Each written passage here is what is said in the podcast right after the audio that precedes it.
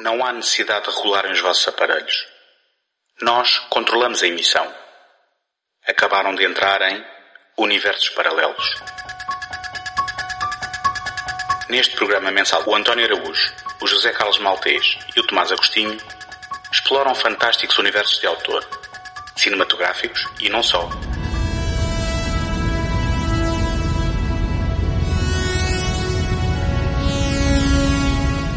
Mundos distantes em planetas desconhecidos até às áridas planícies do faroeste, não haverá pedra por virar numa busca contínua pela centelha de criatividade que alimenta a nossa imaginação. Relaxem e desfrutem.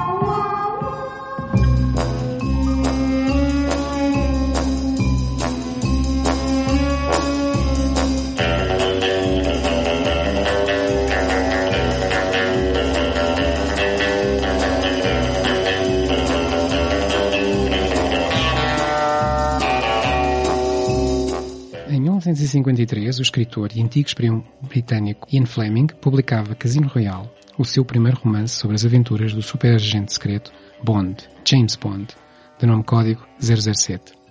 Sucesso imediato, tal como aconteceu com os livros seguintes, a série 007 apresentava um herói diferente, sozinho contra tudo, com charme, aventureirismo e galanteio suficientes para conquistar todas as mulheres, enquanto salvava o mundo de supervilões diabólicos.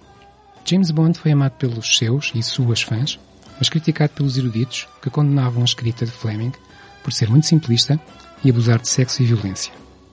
Hoje, talvez Fleming estivesse voltado ao esquecimento, se não fosse a visão de dois produtores de Hollywood, Albert S. Broccoli e Harry Saltzman, que viram na obra de Fleming potencial para uma saga de cinema como nunca antes fizera.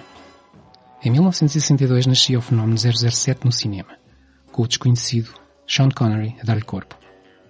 De então para cá, os filmes não param, mesmo que os atores mudem, mantendo uma linha homogénea, uma espécie de assinatura que passa por comportamentos, argumentos, efeitos visuais e bandas sonoras que imediatamente nos faz dizer que estamos a ver Bond, James Bond. Estamos aqui hoje para o primeiro de dois programas sobre o universo Bond. Neste primeiro episódio, abarcaremos o período que vai até 1985, isto é, a fase Sean Connery, George Lazenby e Roger Moore. O meu nome é Maltês, José Maltês, e passo a palavra aos meus colegas agentes, Agostinho, Tomás Agostinho e Araújo, António Araújo. Olá, José. Olá, José.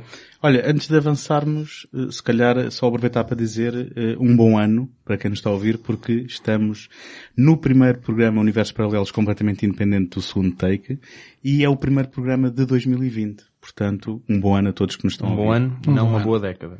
Ainda não começou, tá bom? Então falamos lá de Bond e de como é que ele entrou nas nossas vidas. Bem, por senioridade, se calhar, eh, começo eu. Bom, E hum, é, é curioso porque a minha relação com o Bond começa precisamente no ano em que vai acabar este programa, em que fizemos aqui eh, o corte, hum, porque a primeira memória que tenho de Bond é do um, A View to a Kill, que em português se chamou Alva em Movimento, se não me engano. Exato. Eu não, eu não vou prometer lembrar-me de todos os títulos em português, hum, mas então a primeira memória que tenho, curiosamente, para quem terá mais ou menos eh, a minha idade, será mais ou menos a minha geração, a primeira memória era de um póster que veio na revista alemã eh, Bravo, que eh, na altura eh, ela mais tarde ficou conhecida como uma revista para, para teenagers eh, exclusivamente, mas na altura para, para nós miúdos cinéfilos era uma fonte de imagens e de pósteres de coisas que ainda não tinham chegado cá. E eu tenho uma recordação muito vívida de um póster que tirei dessa revista com o Roger Moore costas com costas com a Grace Jones um, e depois com um, um pequeno insert uh, dele um, ali em cima da, da ponte de São Francisco com o Zeppelin, com o Christopher Walken a olhar e, e com a Tanya Roberts pelo braço. E, e curiosamente terá sido esse o primeiro filme do qual vi imagens. Lembro-me de ver na, televisão de alguém.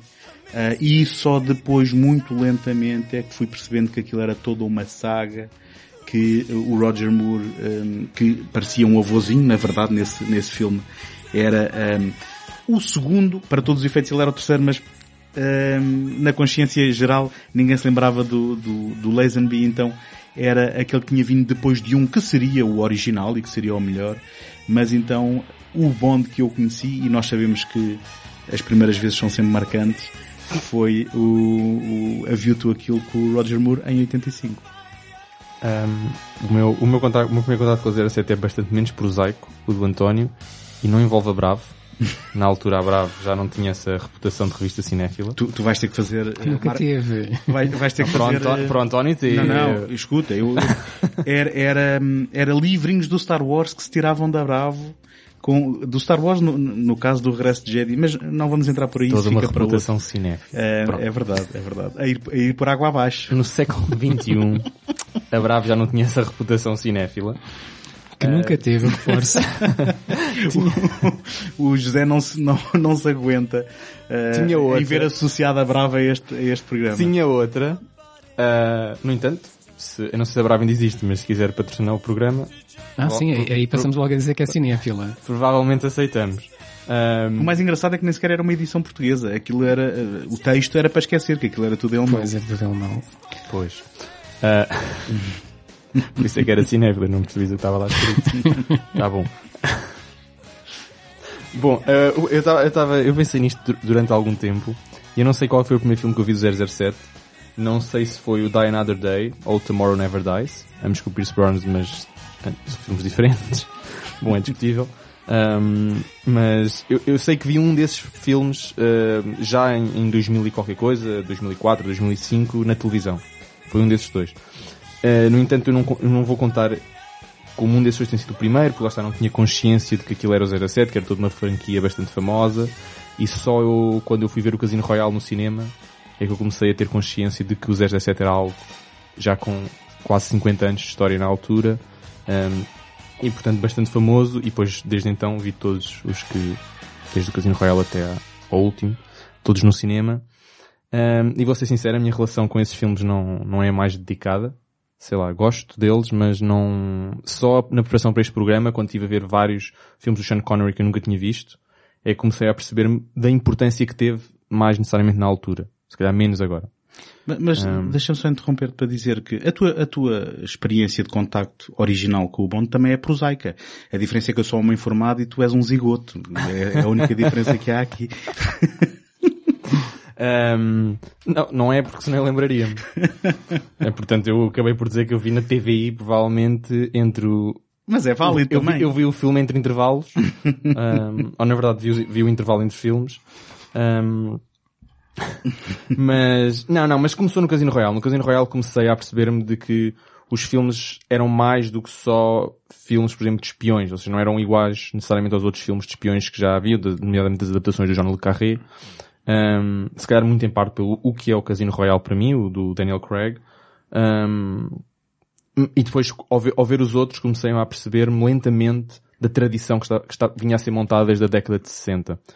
E, em particular, e é que todos os filmes da década de 60 interessam muito, nomeadamente ao contexto histórico em que eles estavam a ser, eh, em, em que surgiam, portanto. Um, E vamos ser honestos, quando há um investimento para os ver todo, todos de seguida e num contexto de- em que foram lançados, ah, ah, também se cria uma outra relação com a saga e um outro envolvimento que se calhar não teríamos antes, não é? Quando Mas- corre bem, não é? Quando corre bem e gostamos. Quando, Sim, sim, não, sim, mas sim, mesmo não, sabendo que vão haver uns melhores que outros, não é? Isso- Sim, não, isso é mas, mas, mas eu agora na preparação para este tópico vi, vi bastantes e de facto já nem é tanto uns melhores que outros, já é um respeito maior pela franquia que eu não tinha.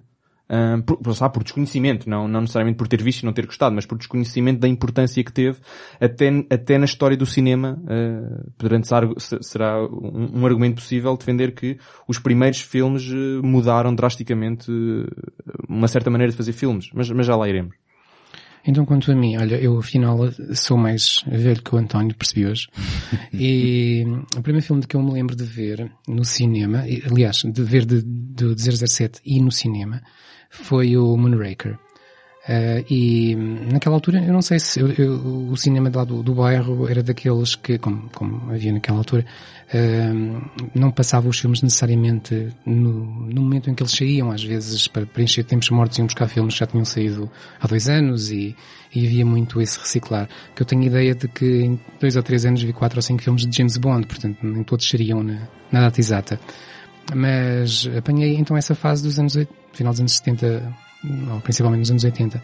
A partir do Moonraker, lembro-me do Octopussy, lembro-me do, do Never Say Never Again, lembro-me do Of You to a Kill, que o António aqui falou. Ma- Mas, E- o teu primeiro foi o Moonraker, desde já os meus pêsames, não é? Eh, é estranho, realmente, ou pelo menos tem, tem momentos muito estranhos. Mas adiante.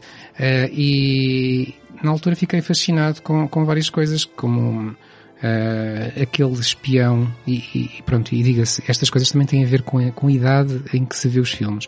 E eu era um jovem que fui ver um espião que é quase um super-herói. E aquilo agradava imenso e, e todos nós queríamos ser assim e, e depois de adultos ainda queríamos ser assim. Se calhar tomando atenção a outras características dele que na altura não, não eram tão importantes para um, para um miúdo de 10 anos. Também, Eh, também querias experimentar a reentrada. era, era, era, estás a ver como percebeste, afinal Moonraker tem, tem muito para nos ensinar.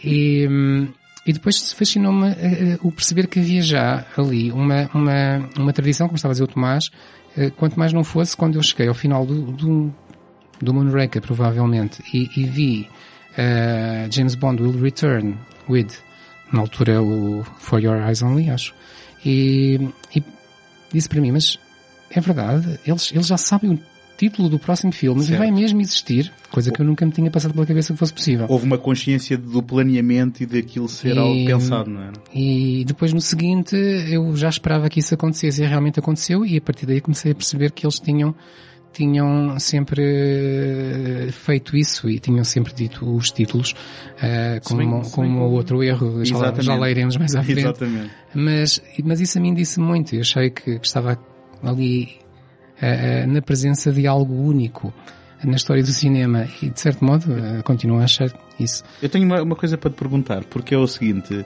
o facto de o, o A View to Aquilo ter sido o meu primeiro faz com que eu desculpe muito e dê um grande desconto pelo, pelo peso da nostalgia de o ter Uhum. visto pela primeira vez. Tu, eh, acontece o mesmo com o Moonraker ou queres falar disso mais à frente? Falamos disso mais à frente, mas eu, eu posso dizer já dar aqui a minha posição quanto à, à, à saga e agora que os vi todos, eu, eu, eu, o James Bond é daquelas coisas que acho que fazem parte do imaginário coletivo e mesmo que nós não tenhamos visto os filmes, sempre que um filme está a passar estamos a dizer, ah, mas eu aquilo conheço. Eh, e aconteceu-me isso com todos os filmes praticamente. Eu não consegui, os mais antigos eu não, alguns eu sabia que já tinha visto, outros eu não tinha a certeza de já ter visto, e nesses casos ainda fica com menos de certeza depois de os ter visto por causa disso. Mas acabo por encará-los todos como quase uma série de, de- de- de episódios em que, que me começa a ser muito difícil dizer gosto muito deste, gosto muito pouco daquele, porque eu quero sempre saber o que vem a seguir e como é que eles encararam novos problemas ou como é que se, se, se eh, reorganizaram em face do que é a história do cinema e do que é que estava a acontecer no, no cinema, eh, que respostas deram para a evolução dos tempos, e isso acaba por ser eh, bastante eh, atrativo para mim.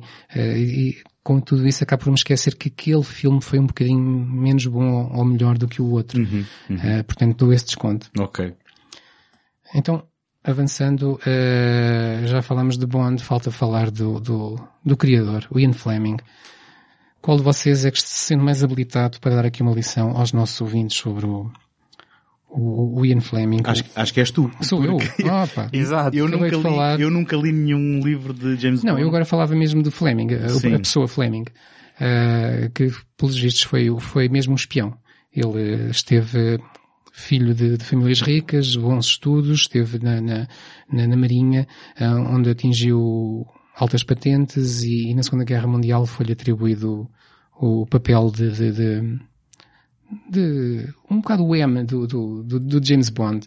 Estava a dirigir secções de contra-espionagem e foi, e foi eh, mais, eh, ou para melhor, é hoje lembrado, eh, embora nessas coisas dos agentes secretos ser lembrado não é bom, não é? Porque eles deviam ser secretos, mas é hoje mais lembrado por uma operação que é a Operação GoldenEye, um nome que vai ficar para sempre ligado ao James Bond e ao Ian Fleming, eh, que era uma operação que tinha como objetivo monitorizar e, e, e precaver e até responder a uma possível entrada da Espanha na Segunda Guerra Mundial ao lado do, das tropas do eixo.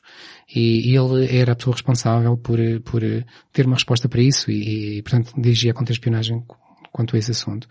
Uh, GoldenEye tornou-se depois da guerra o nome que ele deu à casa de férias que ele tinha nas Bahamas, Bahamas que aparecem em muitos dos filmes de James Bond, Uh, e, hum, e GoldenEye depois seria ouvi dizer que vai ser um filme, mas agora estamos em 85, não é? Exatamente. Agora vamos para 85, só sabemos o que é de 85 para trás.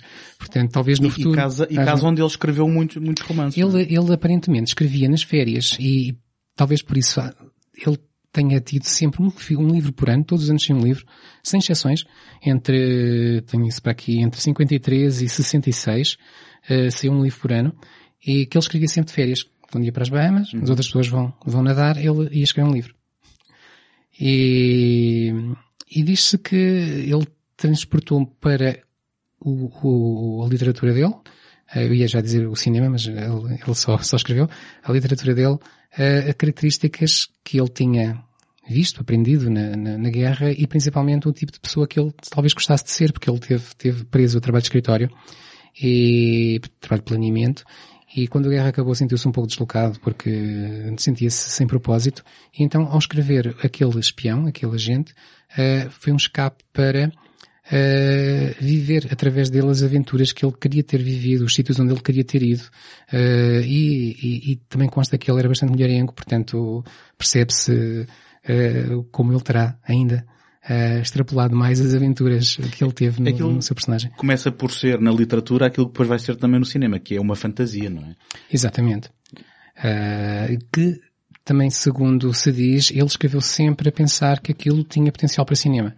Uh, o cinema, e aliás, quando se lê James, quando se lê Ian Fleming, percebe-se que a escrita dele, feita de frases curtas, de momentos-chave, não é muito dedicada a personagens, é mais dedicada a situações e momentos. É, é, é, uma escrita, olha, aquilo que nós se calhar diríamos hoje como uma novelização de um filme. É, ou, ou, então é o Dan Brown da altura dele, não? é uma maneira de pôr as coisas.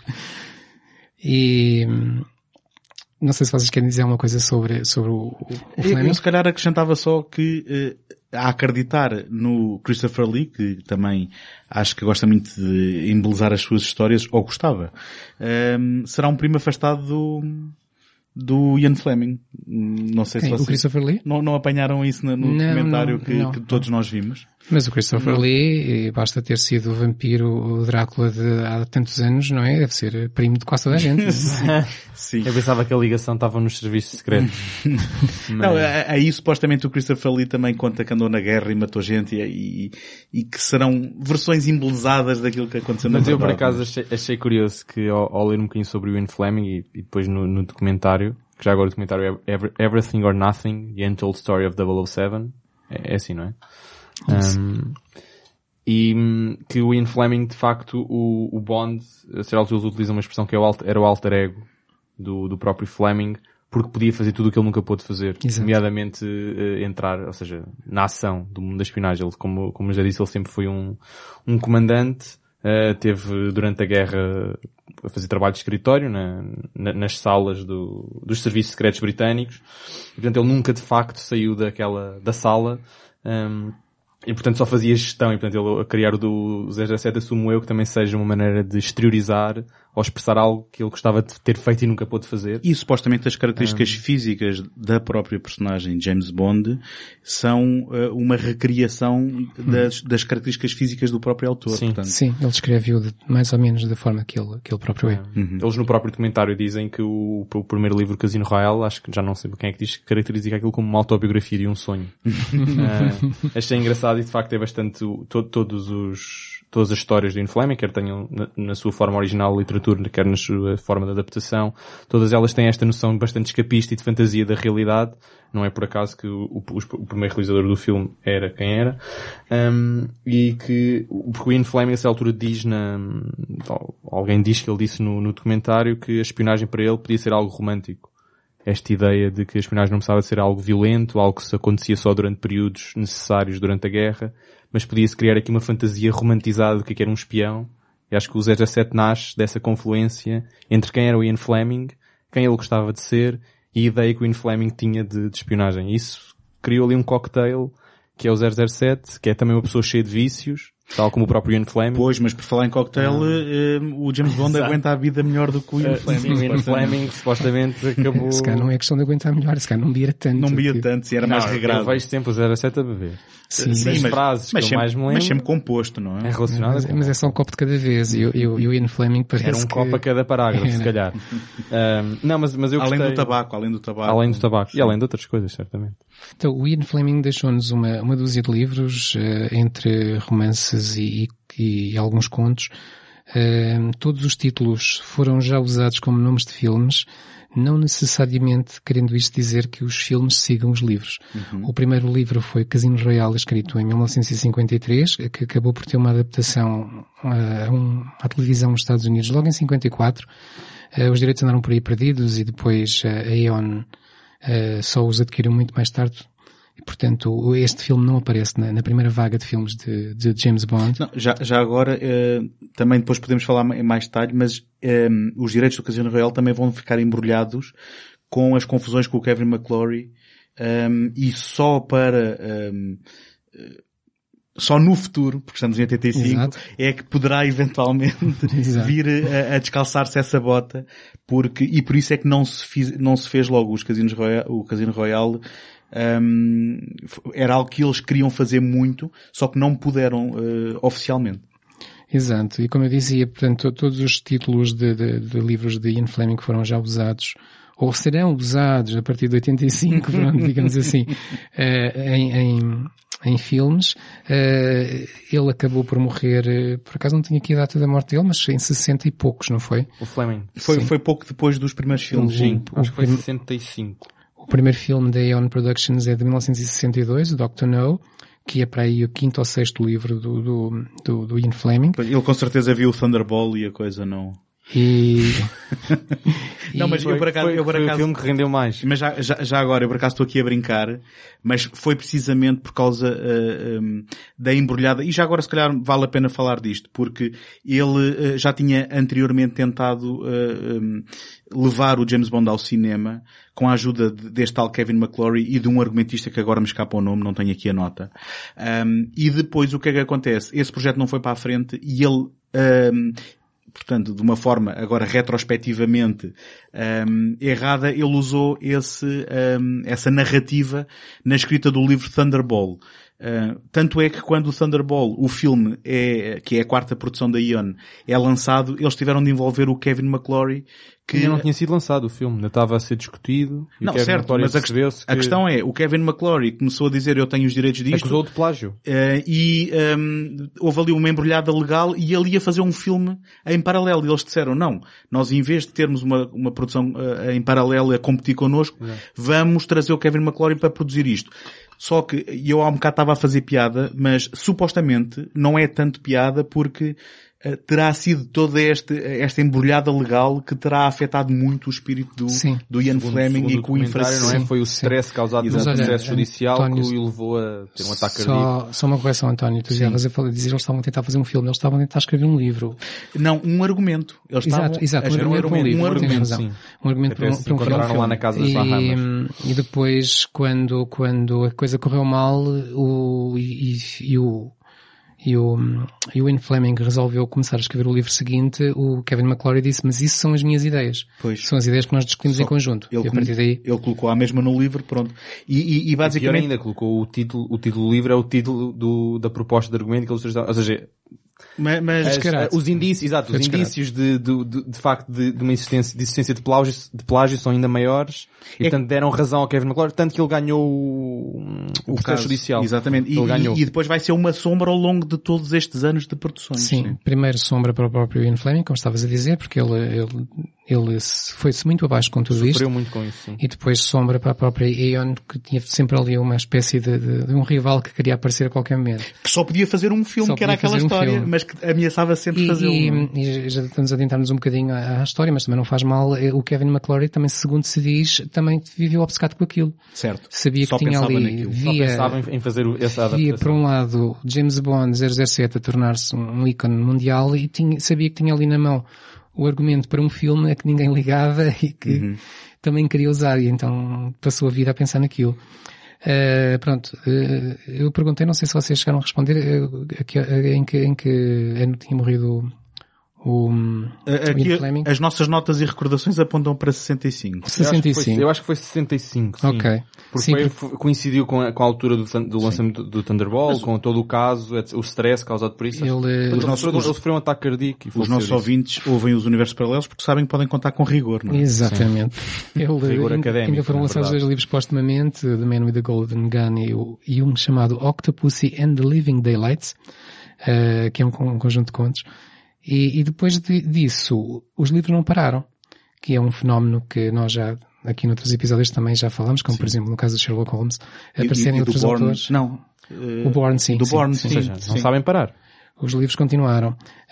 Po- Posso só fazer uma pergunta? Desculpa, não quero aqui interromper o teu raciocínio, mas tu dizes que todos os títulos já foram usados, títulos de romances e eh, livros de contos, porque depois há títulos de contos Os contos foram ainda não usados. foram. Pronto, ainda não foram. exatamente. Posso adiantar aqui dois, um chamado Risico Uhum. e outro chamado The Hildebrand Rarity, que não foram. E nunca vão ser com esses títulos. Com esses nomes, com esses nunca, nomes nunca vão complicados, ser. nunca- Há um que chamado The Property of a Lady, que é exatamente, se vocês se lembram, o início de um dos filmes, deixem ver se eu agora me lembro, aquele que começa com uma sala de leilões, eh, é, é o Octopussy, lembrei-me, Eh, em que eles estão a leiloar o ovo, o ovo do Fabergé, Uhum. eh, e, e é dito no filme que, que o, o, objeto não está, não tem o, autor, o dono identificado, e só está descrito como The Property of a Lady Que é uma referência. é referência certo, ao certo. conto. Portanto, há aqui dois ou três contos cujos títulos nunca foram usados.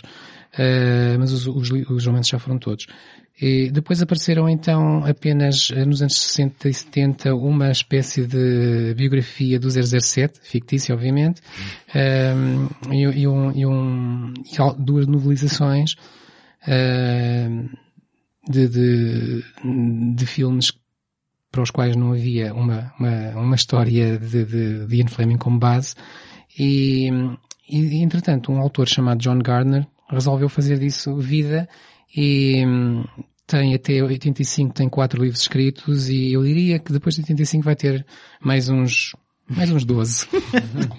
É uma previsão tua. É uma previsão Vamos minha. apontar e ver daqui a uns tempos. Bom, deixemos então a parte literária e avancemos hum, para, para, Para a parte, para a parte da série. Mas, mas desculpa, tu chegaste a ler algum, não? uh, de quais? De, de, Ian Fleming, alguma Ah, sim, vez Casino leste? Royale. Ok, e, e queres só dar um lamiré antes de passarmos aos filmes, em termos de... Ou seja, porque tu já descreveste um pouco a escrita. Sim. Mas qual foi a tua reação ao livro? O livro é, é muito fácil de ler. Uh, pronto, também so- somos um bocadinho, é um bocadinho subjetivo estarmos a dizer isso quando nós conhecemos muito o Bond e estamos muito empenhados em, em preparar um programa para tantos ouvintes, não é?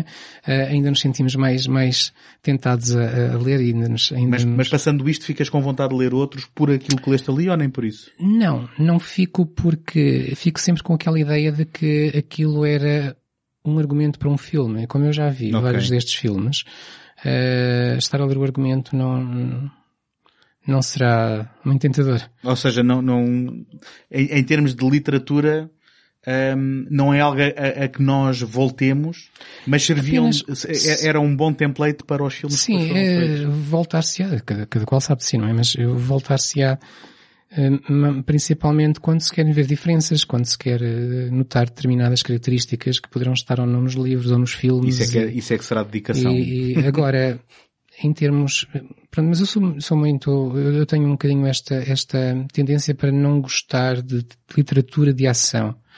Porque estar a ouvir ele depois de, a ler, ele depois deu-lhe o murro, depois ele caiu, depois levantou-se, levou outro murro, mas depois pegou na cadeira.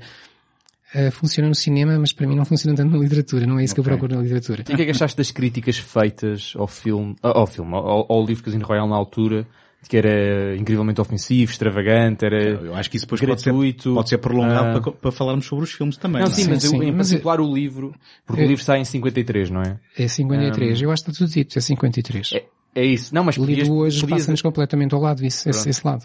É engraçado. Não, estava curioso, não, não li o livro. É um, Podia mesmo, um podia- sinal dos tempos. Não, É. podia mesmo ser bastante extravagante no, na, É porque- na sua carga sexual e, na sua carga passando, ofensiva e passando e ao ponto seguinte, quando, e aliás, como já aqui foi dito, quando nós pensamos em espionagem, isso provavelmente é, é agora colocando-nos em, saindo de 85 onde estamos e passando para 53, quando nos pensamos em espionagem estamos a pensar no Graham Greene, no, no John le Carré e, e nesses autores que são autores mais cerebrais. Uh, onde, onde as coisas têm um, um lado muito intelectual. Uh, e, e, de repente chega-se aqui e temos uma ação pura e dura e temos referências sexuais uh, bem concretas, as pessoas se calhar não, não, não, estavam à espera disso, não é? E é, para muitas era um, foi um choque. Lá está, isso depende, depende da tua dieta cultural, porque quando eu penso em eh, espionagem, penso em miúdas em biquíni a sair da, da água, por exemplo, eh, com, com, é isso com que tu espias, não é? é isso que tu espias, já percebi. Uh, pronto, visto que as influências com um do... olhar pertinente. As influências do Ian Fleming poderão ter sido não só este tipo de espionagem, digamos, britânica, mais cerebral, mas também o uh, hard-boiled, como nós aqui já falámos no, no episódio do Raymond Chandler, de, de, autores americanos como o Raymond Chandler, o Dashiell Hammett, o Mickey Spillane, que, que trazem para a espionagem esse lado mais bruto, digamos assim. Uh, mais sujo, mais, mais duro, e que agradava ao, ao, ao Ian Fleming, pelo menos como, como escritor. Esqueceu-se foi da finesse literária. que o Raymond Chandler não, não tinha. tinha. Sim, sim. sim. Ah, Em, em termos de cinema, da altura, queria só dizer, dar aqui dois nomes para vocês uh, criticarem se quiserem. Um é o, o filme um, Our Man in Havana, o Nosso Agente em Havana, do Carol Reed, e o outro, muito, que muita gente diz que é um protótipo para James Bond, A Intriga Internacional, o North by Northwest do Hitchcock. Pois, eu, eu, eu ainda na bem que falas do Hitchcock, mas António, Não, eu vou ser rápido porque hum, destes exemplos daquilo que seriam filmes de espionagem antes do James Bond eu não terei muito para dizer, terei mais para dizer quando entrarmos eh, pro- propriamente nas produções da Ian e, de, e daquilo que será eh, o James Bond no grande ecrã, porque não é também um registro eh, do qual eh, eu seja particularmente fã, nem conhecedor. Hum, se bem que a intriga internacional ou eh, como é que se chama? North by Northwest, seja de certa forma, mais um exemplo daquilo que é o, o- o típico filme do Hitchcock, do, do, do homem normal apanhado em circunstâncias ehm, que o ultrapassam do que propriamente um filme com o sabor daquilo que depois será o, É o um James filme, Bond. é? exatamente, é um filme nessa, nessa vaga que, de que o Hitchcock tem vários, eh, só que aqui extravasa um bocadinho isso, não é? Eh, passando já a, um- a um, eh, a uma atmosfera mais épica, em Uhum. que, em que temos cenas, a famosa cena do, do avião a persegui-lo no campo de milho Uhum. e, e, e a outra em que ele está pendurado lá da- da- das estátuas de, de Mount Rushmore. E, e, e há, há aquele périplo em que ele tem que ir eh, a uma série de sítios e tem que andar sempre, sempre eh, a fugir da, da, da, da, da crista, não está na crista da onda, ele está à frente, adentro a fugir da crista da onda, não é? E se calhar também E- será, será interessante falar de, de Hitchcock e deste filme, porque se calhar hum, aquilo que os produtores, não, não o Saltzman e o Broccoli, mas, mas sim a United Artists, quereria para um James Bond, se calhar era alguém na linha de um próprio Cary Grant Sim, nós chegou a vemos, falar-se nisso, que, que nós vemos nesse que filme. ele terá sido abordado para, Sim. para dizer, ou pelo menos sugerido pelo United Artists, porque eh, do lado dos produtores eh, a ideia era diferente. Mas passemos então à, Aeon Productions, a tal Everything or Nothing, fundada pelo Albert Broccoli, ou a quem se chama Cubby Broccoli, e o Harry Saltzman. Duas personagens. não é? duas personagens e deixo-vos então falar que eu preciso de descansar um bocadinho. Bom, basicamente hum, foi um encontro de, de, de vontades hum, de remar para o mesmo sítio, não é? Eh, em que eh, um tinha o dinheiro e a vontade e outro tinha os direitos e a vontade, mas não tinha o dinheiro. E então encontraram-se eh, e como todas as histórias que também são depois acabam por, por, por se tornarem mitos de Hollywood, eles lutaram muito por aquele que veio a ser o ator icónico que foi eh, o Sean Connery contra, contra eh, vontades mais convencionais do, do- dos estúdios e eh, iniciaram algo que eh, imediatamente perceberam que tinham um filão.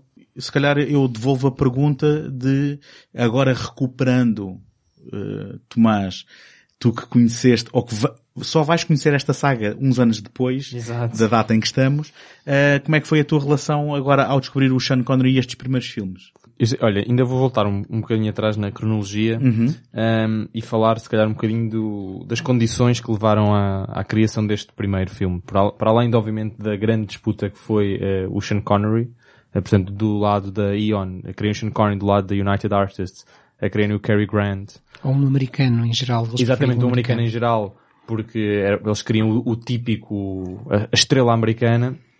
Um, isto começa ainda antes quando o Broccoli e o Saltzman vão propor à Colômbia uh, que seja essa, a Colômbia a produzir o filme e que recusa.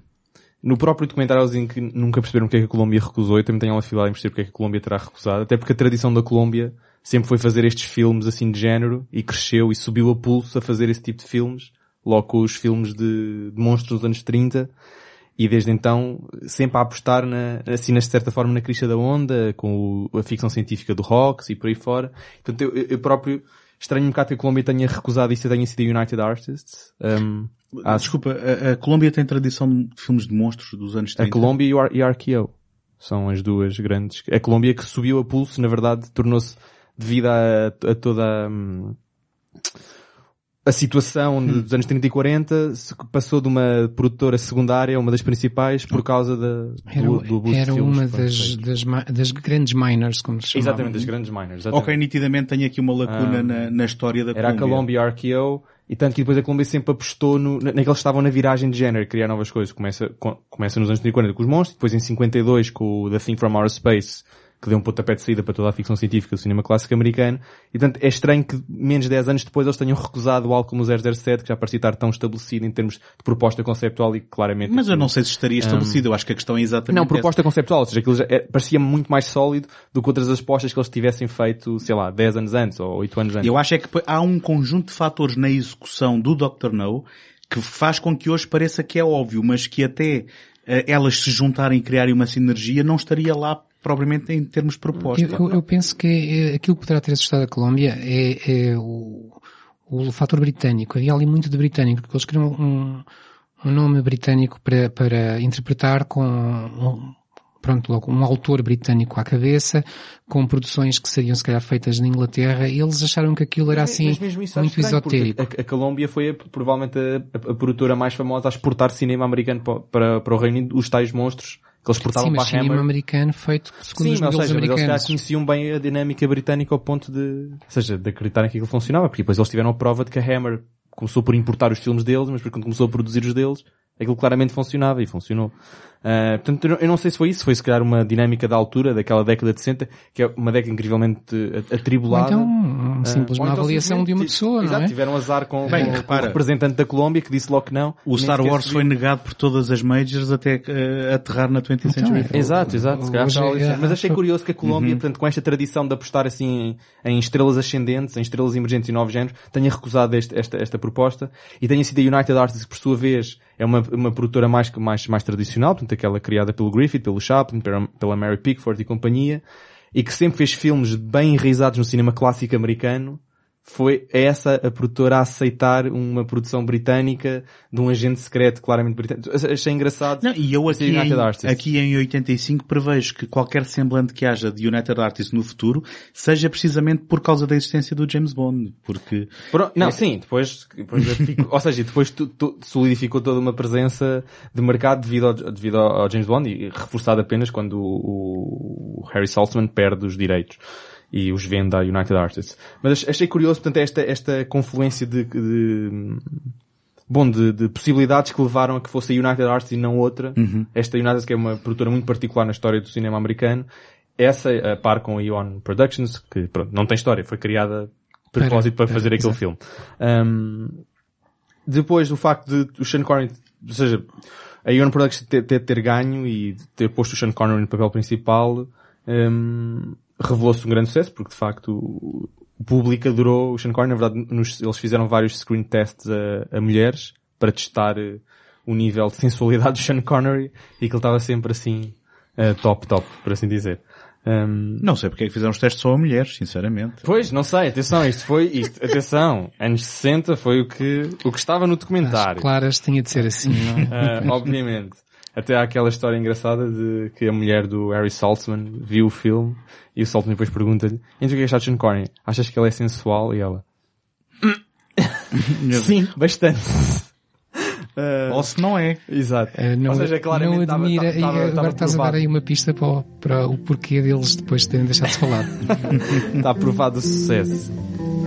Underneath the mango tree, me honey and me watch for the moon. Underneath the mango tree, me honey and me make boolooloop soon. Em relação, em relação depois ao próprio filme, a, a equipa de que produziu o filme, que constituiu aquele filme, quer dizer, era uma, quase uma equipa de sonho. É muito semelhante, faz lembrar uma conversa que nós tivemos aqui já no programa passado sobre a produção do Alien, do, do Ridley Scott, que também reuniu uma série de talentos, todos com características muito particulares, depois que tudo junto produziu aquele enorme sucesso. Mas que, não sei se concordarão comigo, eh, são nomes que são decisivos e que são muito importantes, mas que fora do universo do James Bond não, Não existem, aparecem, não é? não aparecem por aí além, não é? Sim. Estamos a falar já agora eh, a realização do Terence Young neste Deixa-me primeiro. deixa só ter uma coisa que há um, há um denominador comum en- entre, entre vários os elementos constituintes de, portanto, que participaram naquele filme foi o facto de terem participado na Segunda Guerra Mundial e terem tido cargos de ação de facto genuína, aquilo que o Ian Fleming nunca teve, não é? Portanto, eu lembro-me que acho que foi, era o set designer, que era piloto de que era combate. o Ken Adam. Que é nada. Exatamente, o Ken Adam, exatamente. que Um era- dos, dos três, estive a ler, um, os, dos únicos três alemães que combateram como pilotos pelo, pela Inglaterra na Segunda Guerra Mundial. Ah, ele, é- ele é alemão? É da Ah, ok. Não sabia, não Ok. sabia. Então, mas, há, mas há vários que tiveram em casos mesmo de, portanto, de, vida ou de morte na Segunda Guerra Mundial e, portanto, ele, o Ken Adams até diz que precisávamos de ser loucos para fazer isto. E acho que para fazer este filme, se calhar, havia esse grau de loucura necessário. Só para fazer aqui uma resenha, estamos a falar do Sean Connery, do realizador Terence Young, do designer de produção Ken Adam, do argumentista Richard Meyerbaum, eh, que, que depois também se vai prolongar por, por muitos, por muitos filmes. Eh, o, aquilo que também se tornou icónico, que é a abertura pelo Maurice Binder. Exato. Uh, e depois, se calhar, a única exceção àquilo que eu disse, em termos de ter vida fora do universo de James Bond, mas que também tem um grande peso na sua, na sua forma e, e, e naquilo que, e- no seu estatuto icónico e, ao, ao, um, oferecer algo que é altamente reco- reconhecível e trauteável por toda a gente, que é a música do John Barry, não é? Quer dizer, Sendo que o tema, o chamado Bond Theme, o, a primeira coisa que se ouve no filme de James Bond é de um tal Monty Norman, eh, que depois foi, foi orquestrado pelo John Barry. E o, o, que- o que eu acho notável aqui é como esta equipa, com, com, com as suas alterações e exceções, eh, mas é uma equipa muito estável. Nós estamos aqui a falar de 14 filmes. eh, e nestes 14 filmes, quase todos estão presentes em todos os filmes. É uma coisa notável. Já agora dizer só que o Albert Broccoli e o Harry Saltzman produziram nove destes, em conjunto, nove destes filmes, eh, com aquela exceção de o Thunderball ter como, como produtor o Kevin McClory e eles colocaram-se como produtores executivos.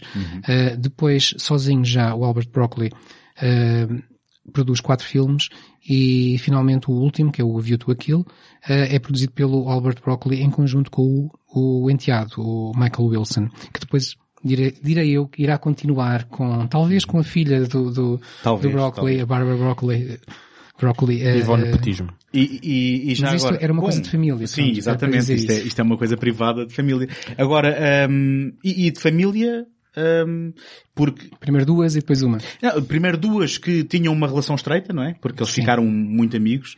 Ah, e, e também convém dizer que a saída, eu- talvez fazendo aqui um resumo mesmo Sim, sim, sim. muito resumido, passa a redundância, a saída do ah, Saltzman ah, teve que ver com outros investimentos e outras coisas em que, ahm, no caso do Broccoli, ele parecia viver mais dedicado a esta saga, enquanto que o Saltzman procurava outro tipo de negociatas, e eu chamo-lhe agora assim propositadamente porque basicamente correram-lhe mal e ele teve de vender a, a- sua participação na mas pelo, série. mas pelo, pelo que eu, pelo que eu vi, ele na verdade procurou essas negociatas porque já estava endividado e ele procurou essas negociatas de modo a tentar saldar as dívidas e apenas endividou-se mais. Mas a mim parece-me que é mais uma maneira, uma forma de estar. Enquanto que o Broccoli dedicou-se a isto e fez disto vida, hum, o Saltzman, por natureza, era alguém que se calhar Sim, não andava, podia... se- andava sempre à procura dos, Ah, dos negócios. exatamente. Só havia ali um bom negócio, ele punha lá a mão. E, e em coisas que ele não percebia e onde ia perder dinheiro e onde Sim, veio a perder dinheiro. imóvel, imóveis, teve uma fa- como é? fábrica de salsichas, não foi?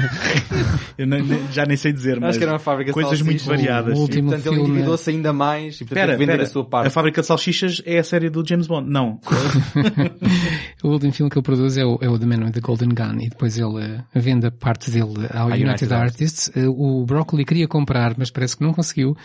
Eh, não se, Porque supostamente o sabe Saltman porquê. não quis vender ao, não quis vender, ao, pois ao não, Broccoli. não se sabe porquê. Sim, que foi algo, algo que ficou atravessado. Mas ao vender à United Artists, ma- garantiu a continuidade, digamos Sim, assim. sim, manteve de uma forma dentro- dentro estável. de casa, Exatamente. Mas isto voltando à minha pergunta, estava, estava interessado em ouvir a reação do Tomás ao Sean Connery e, digamos, ao James Bond que, hum, já agora, deixem-me só dizer, para enquadrar esta, esta parte da conversa, se for preciso despede-se da miúda mandando-a embora para ter conversas de homens enquanto lhe dá uma tapa no rabo, não é? Vocês sabem do que é que eu estou a falar, correto? Isto é uma cena, penso eu, no Goldfinger, Já não me lembro. já não lembro. em, que, em que aparece Mas o António lembra-se, obviamente. aparece-lhe o Félix Leiter e ele, ah, meu caro amigo, vá miúda, agora vai-te lá embora. E ela, então porquê? Conversas de homens. E dá-lhe uma tapa no rabo, literalmente.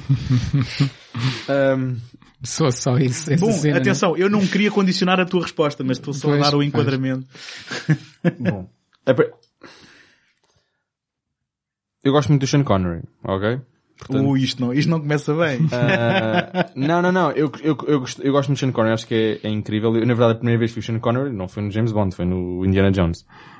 Um, e portanto já com um, um bocadinho, uns certos anos em cima. Mas só recentemente é que eu vi o Doctor No. Já tinha visto outros. Já tinha visto o Goldfinger e acho que o You Wanna Live Twice. Mas só recentemente vi o Doctor No e fiquei super impressionado com o filme. Uh, positivamente. Porque acho que estamos a falar da década, do início da década de 60. Portanto, ainda, temos, ainda, ainda temos a censura em, em, em vigor nos Estados Unidos. Aquele filme faz aquilo tudo com censura ou não censura, mas escapou a uma série de limitações. Um, é um filme incrivelmente arrojado para, para, para o ano em que sai. E portanto, sim, é um filme com, com é um filme e são vários filmes, todos que envolvem Sean Connery com uma, com uma, com uma carga uh, sexista bastante alta. Toda a- a saga James Bond uh, padece desse problema, mas lá está. É, é injusto dizer certas coisas, por exemplo, falar mal de certas cenas, quando, por exemplo, estamos a falar de um filme como o Doctor No, que é de 1962. A censura ainda existia nessa altura. Portanto, tem que, ou seja, acho que quando eu agora falo sobre o filme ou penso sobre o filme, tenho, tenho que ter em conta sempre esse contexto histórico em que ele habita. Dito isto tudo, é por isso que esse filme, se calhar, isso ajuda a que o filme seja ainda mais brilhante do que ele de facto é isoladamente. É ele em 62 conseguir fazer aquilo tudo. E portanto eu não só respeito imenso o filme, como gosto muito do filme. E o facto de ser o primeiro que apresenta não só o 007 ao mundo, mas apresenta o Sean Connery ao mundo, eh, porque era completamente desconhecido, é ainda razão de maior admiração por esse filme. A história, pá, lá está, é discutível. Quais são as melhores histórias dentro do 007? Elas são todas um bocadinho parecidas. Mas, mas eu agora pergunto, e esta pergunta é genuína, não é só para lançar conversa, é mesmo uma pergunta genuína. O Sean Connery terá trazido algum tipo de aspereza a esta personagem que não existia no, no papel e que talvez tivesse sido eh, encarnada de forma mais próxima se por acaso escolhem outro ator, porque nós sabemos que o Ian Fleming não estava muito contente com o Sean Connery e que foram os próprios produtores que a gente tem falado que fizeram força. E se nós depois compararmos, falando deste período de filmes, com o Lazenby e com o Roger Moore, em que temos três eh, visões completamente distintas do personagem, será que o Sean Connery foi aquele que melhor interpretou uma aspereza que está no papel ou foi ele que introduziu isso onde havia mais finesse onde havia um- um- uma outra personagem com, com maior requinte? A aspereza está nos livros, embora, pelo que eu tenha percebido, ela não é igual em todos os livros e há também uma certa evolução. Ah, o Dr. No, por exemplo, ficou muito famoso pelas críticas que teve que, que pronto, isso eu nunca li, eh, mas que os autores dizem, os, os autores das críticas diziam que, que tinha chegado a um, a um ponto de não retorno, era impossível se escrever tão, personagens tão machistas, tão, tão, tão, tão arrogantes e eh, como aquele. Eh, Portanto, acredito que a personagem tenha também evoluído nos livros. Agora, eh, há um lado mais, mais duro, mais, mais, mais machão, chamemos-lhe assim, mais, mais, Macho. eh, ou isso, mais, estava- usaste a palavra finesse, estava à procura do, do, do, do antónimo, não sei qual é. Bom, Eh, e eu usei finesse porque não encontrei nenhuma adequada em português, mas... Eh, no, no, no- que é transposto pelo Sean Connery, embora eh, seja daquelas coisas, depois de nos dizerem o, aquele personagem, ou, aquela interpretação é, é- é- caracteriza um personagem muito bruto, depois nós vemos o filme e não achamos nada bruto, não é? Vemos coisas piores que isso no cinema hoje em dia. Bom, mas eu nem sequer estava a fazer essa comparação. Eu só a estava... comparar entre, entre Sim, porque, por exemplo, o, o Roger Moore, e agora estamos a falar de uma forma um, pouco fluida, não é? O Roger Moore, eh, e, e o Roger Moore também, também mata inimigos, e o, Ro- o Roger Moore também tem momentos em que, se for preciso, eh, eh, aproveita-se de uma rapariga só para depois conseguir informação, ou, ou, ou sabendo que ela é uma vilã, ehm, só que ele está sempre Uh, com um, um outro tipo de postura e está sempre com, parece que com um sorriso nos lábios, quase a tirar gozo daquele estilo de vida, enquanto que o, o Sean Connery é muito mais sério, não é? Muito, em que as coisas parecem ter outra gravidade com o Sean Eu, Connery. eu- eu acho que há aqui dois fatores. Por um lado, há a própria produção que tenta amenizar um pouco algumas das características do personagem, se calhar para, para o tornar mais atrativo ainda para o público em geral, e depois há, há a própria personalidade dos atores. Eh, ao que consta, o Roger Moore, toda a gente que eu, que eu vi ou li eh, falar sobre ele, dizia que ele era um gentleman. É- é- Era um bonacheirão, não é? era, em todos os sentidos, era- era muito bom estar junto a ele no set, porque ele era a pessoa que se fosse preciso ir buscar um chazinho quando dias que tu estavas com, com, com dor de garganta. Era o primeiro a fazê-lo, ele era um cavalheiro autêntico, toda a gente o adorava. E, e se calhar isso é um bocadinho transposto por essa postura muito, muito, lá está, voltando à palavra finesse, eh, essa postura mais, mais, mais tranquila, mais, mais, Até até porque pegando também nesse exemplo de, de- atrás das câmaras, a- partir para aí do quarto filme, quando estavam a filmar o um, Só se vive duas vezes no Japão, uh, parece que houve um agravar daquela vaga de popularidade e de pessoas a assediarem um, do, do ponto de vista de quererem uh, ver ou tirar uma foto ou um autógrafo do, do Sean Connery e que ele depois também um, associado a, a um azedar de relações com o Saltzman também, que não sabemos exatamente se é por causa da, de da ter havido reação da mulher. alguma coisa a ver com a mulher ou não. Uh, isto acho que somos nós a inventar completamente, mas, mas uh, a verdade que se sabe é que houve um azedar também de relações em que o Sean Connery tinha uma postura muito distante e fria e que até chegou a haver uma ocasião em que parou de interpretar quando viu o O Saltzman Salzman entrou no, no no, set. no- no set de- e e que ele viu no seu ângulo de visão e ele tinha prometido que com ele ali não filmava. E portanto estamos a falar de, de- de um outro ambiente também, não é? Mas Sim. Contribuiu, obviamente, para o afastamento do Sean Connery da, da bem, afastamento temporário, mas, Mas mas o- na altura permanente da, da série. mas o afastamento que ele procurou, que ele Claro. queria, não é? Que ele... Sim. Claro. E, e usando este, este exemplo como se pudéssemos fazer aqui uma psicologia barata de, da personalidade de várias pessoas, eh, diria que já, já se vê um- um- uma boa diferença entre, entre o Sean Connery e o Roger Moore. O Sean Connery mais dado às azedumes, eh, que depois, ao que consta, terá mantido com o próprio Broccoli durante o resto da vida, porque ele sempre achou que tinha sido muito mal pago. Eh, e, e o Roger Moore sempre muito mais dado a, a- aos, a ser, eh, a procurar o, o consenso, a procurar as boas relações. E isso, se calhar, quando nós olhamos para um personagem e para o outro, agora James Bond, e notamos diferenças, tem muito a ver com esses traços de, de personalidade também de, de cada um dos atores. Eu, eu, se, me- se me permitem, eu queria só dizer um, qualquer coisinha em relação à, à tal aspereza ou finesse que, que, estavam, que estávamos aqui a discutir. Era mesmo isso, a surpresa. do que estávamos aqui a discutir do, do, do Sean Connery e da personagem e comparado com o personagem do livro. Hum, acho que a, a primeira coisa que, que se calhar vale a pena salientar é que todos os que vieram depois do Sean Connery, nomeadamente o Lazenby e o, e o Roger Moore, eles sempre disseram que queriam fazer algo diferente do que tinha vindo antes. Portanto, seria impossível manter uma certa coerência, porque o próprio Roger Moore, ou o próprio Lazenby diria, se eu começar a dizer tipo, My name is Bond, James Bond, a gente vai dizer, está a tentar imitar o Sean Connery. E portanto acredito que tenham, não só eles, enquanto atores, quiseram impor uma mudança para não serem associados a um estilo de, de representação que o Sean Connery levou nos, nos 07, como o próprio Sean Connery ter sido o primeiro, ele pôs, teve a oportunidade de colocar o ritmo e teve a oportunidade de colocar o tom que ele queria, que ele e que, portanto, o realizador e que a equipa queria que fosse, que fosse para aquele filme. Foi a baseline. Exato. Pelo qual todos seriam comparados, não é? Exatamente. E, portanto, e todos os outros teriam que fazer diferente, caso contrário, seriam cópias do Sean Connery. This never happened Ah. to the other fellow. Um, E isso é uma coisa. E a segunda coisa, em, em comparação com, com os livros, o, razão, pela razão pela qual o Ian Fleming disse não gostava do, do, do Sean Connery, é que ele era demasiado másculo. Era, até ele utilizou a expressão, não queria um culturista a fazer de 007. Ahm, porque lá está, porque o Sean Connery era uma pessoa com, com um certo porte físico, com uma certa atitude e com uma certa presença, parecia muito mais um, não é, não, não é um bully, mas parecia um, um arruaceiro, ah, do que propriamente um agente de sua Um majestade. arruaceiro de smoke. Ah, sim, coisa que depois, eh, nos anos 2000, vamos depois ter o verdadeiro arruaceiro. Mas, Mas, mas, mas desculpa, mas a verdade, a verdade é que ele é também isso. Não, não, não, é, é, Nos é- filmes, não, é isso, é isso que eu vou, é isso que eu vou dizer. Uhum. Ele é também isso, em oposição ao que o Ian Fleming queria, ou que o Ian Fleming gostava que o 07 fosse no grande ecrã, porque não tinha necessariamente, não tinha necessariamente o que ele tinha pensado no livro.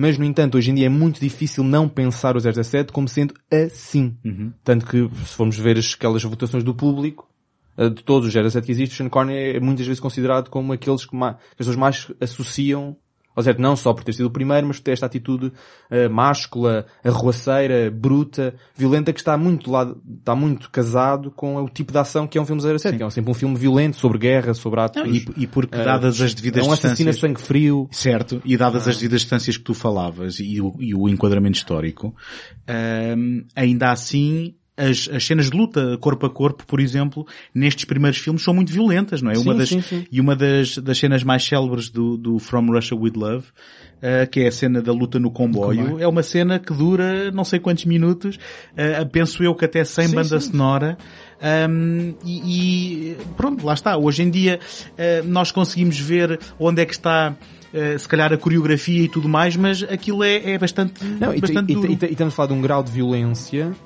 tanto na maneira como é filmado, como de facto nos próprios atos, na, na coreografia dos atos, que apenas viria a ser ultrapassada apenas 25 anos depois, já em, em, em plena década de 80, com uma certa liberdade que a década de 80 trouxe, e portanto, só- só- só- ou seja, em comparação com o que foi feito na década de 80 em termos de um tom sombrio e violento do James Bond, Tu estás a falar, se calhar, dos filmes que vão haver agora a seguir, que a gente ainda não viu, não é? Sim. Ahm, não, mas é importante fazer essa comparação porque é, só temos o quão de facto violento foi aquele filme, aqueles dois filmes, o Doctor No e o From Russia With Love, no início da década de 60, e para mostrar aquilo.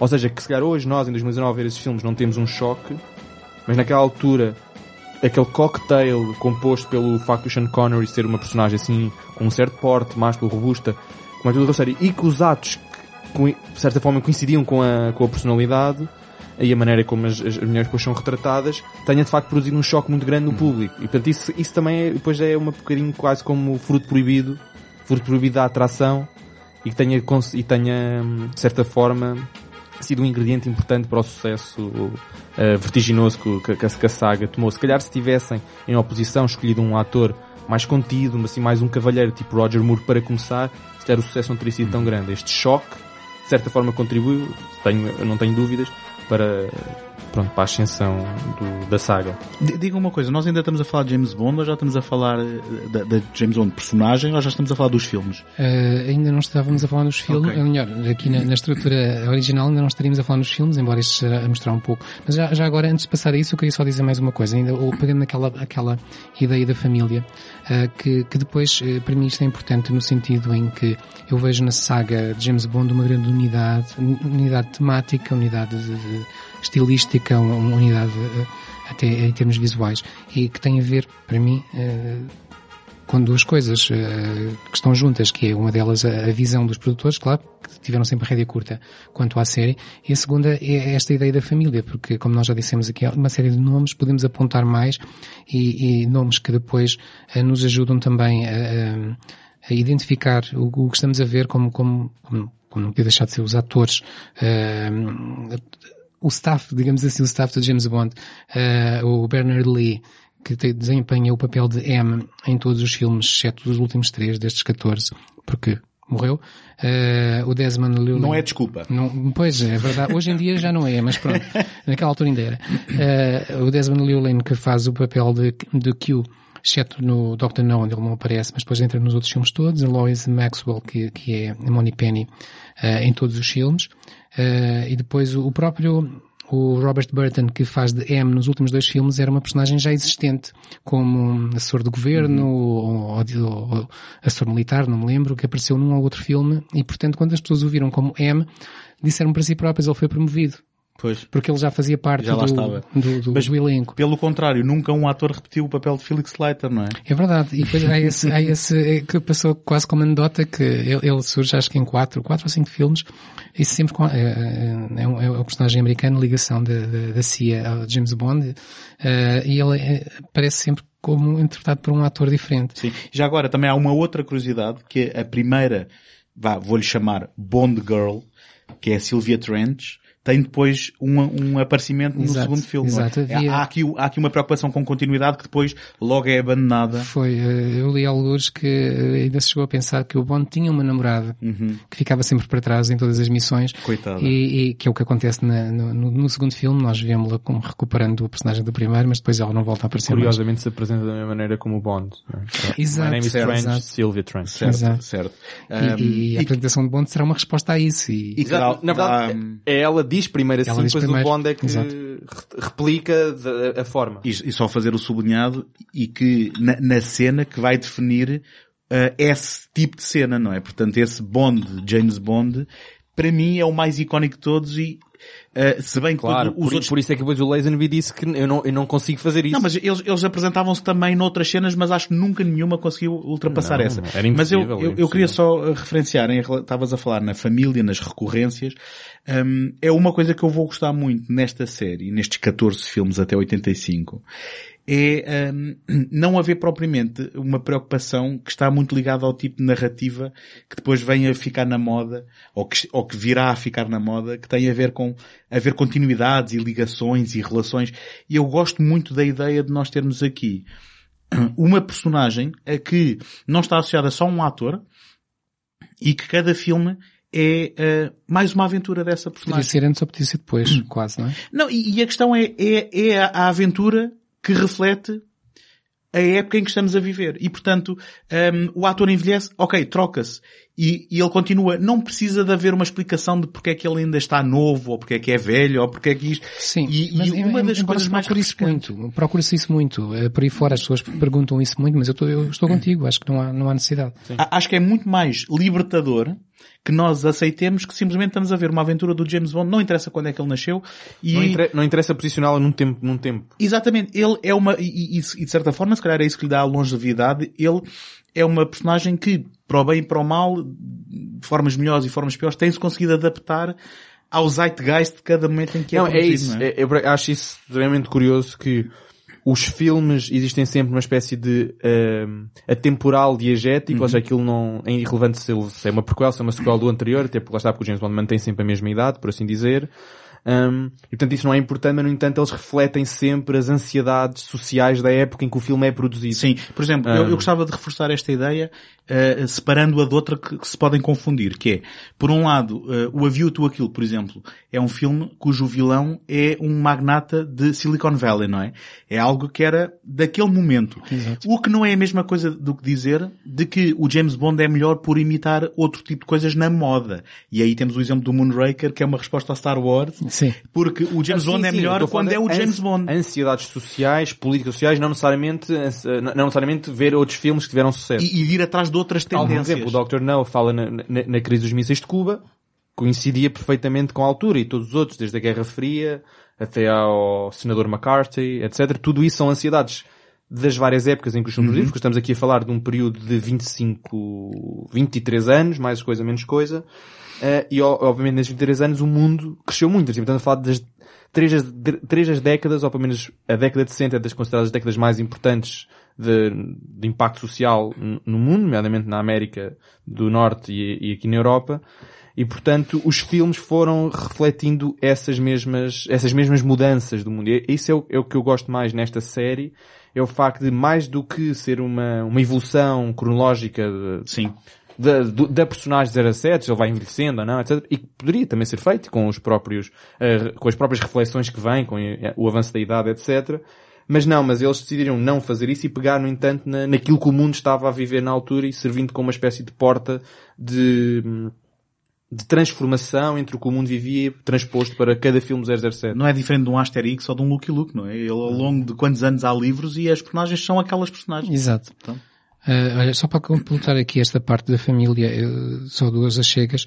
Uma é o, o facto da, da altura o Ken Adam não continuou com a série. Nos últimos três filmes, o, o designer o, de, de, de, produção é o Peter Lamont, que era o assessor do Ken Uhum. Adam. Do mesmo modo que os últimos três filmes são realizados pelo John Glenn, que era assistente de realização dos filmes anteriores. E editor, acho eu. E editor, sim. O, que, o que mostra muito aquela ideia de que até quando era preciso substituir alguém, Uhum. pegava-se em alguém da, da família já, Exatamente, não se ia dentro- buscar fora. E era dentro de casa. E já agora, eh, referir que todos estes filmes, com, com- depois, há um filme que é eh, uma exceção em- em- a todos os níveis, não é? Que vai ser o filme do Lazenby, mas, que é realizado pelo Peter Hunt, mas Sim. tirando isso, estamos a falar de três realizadores, não, quatro realizadores, Sim. que é o Terence Terence Young. Young, três filmes, Guy Hamilton, quatro, Lewis Gilbert, três e John Glenn, três. Exatamente. Exatamente. Lá está. Nesta fase, nesta fase, Nesta estamos fase, a exato. contabilizar.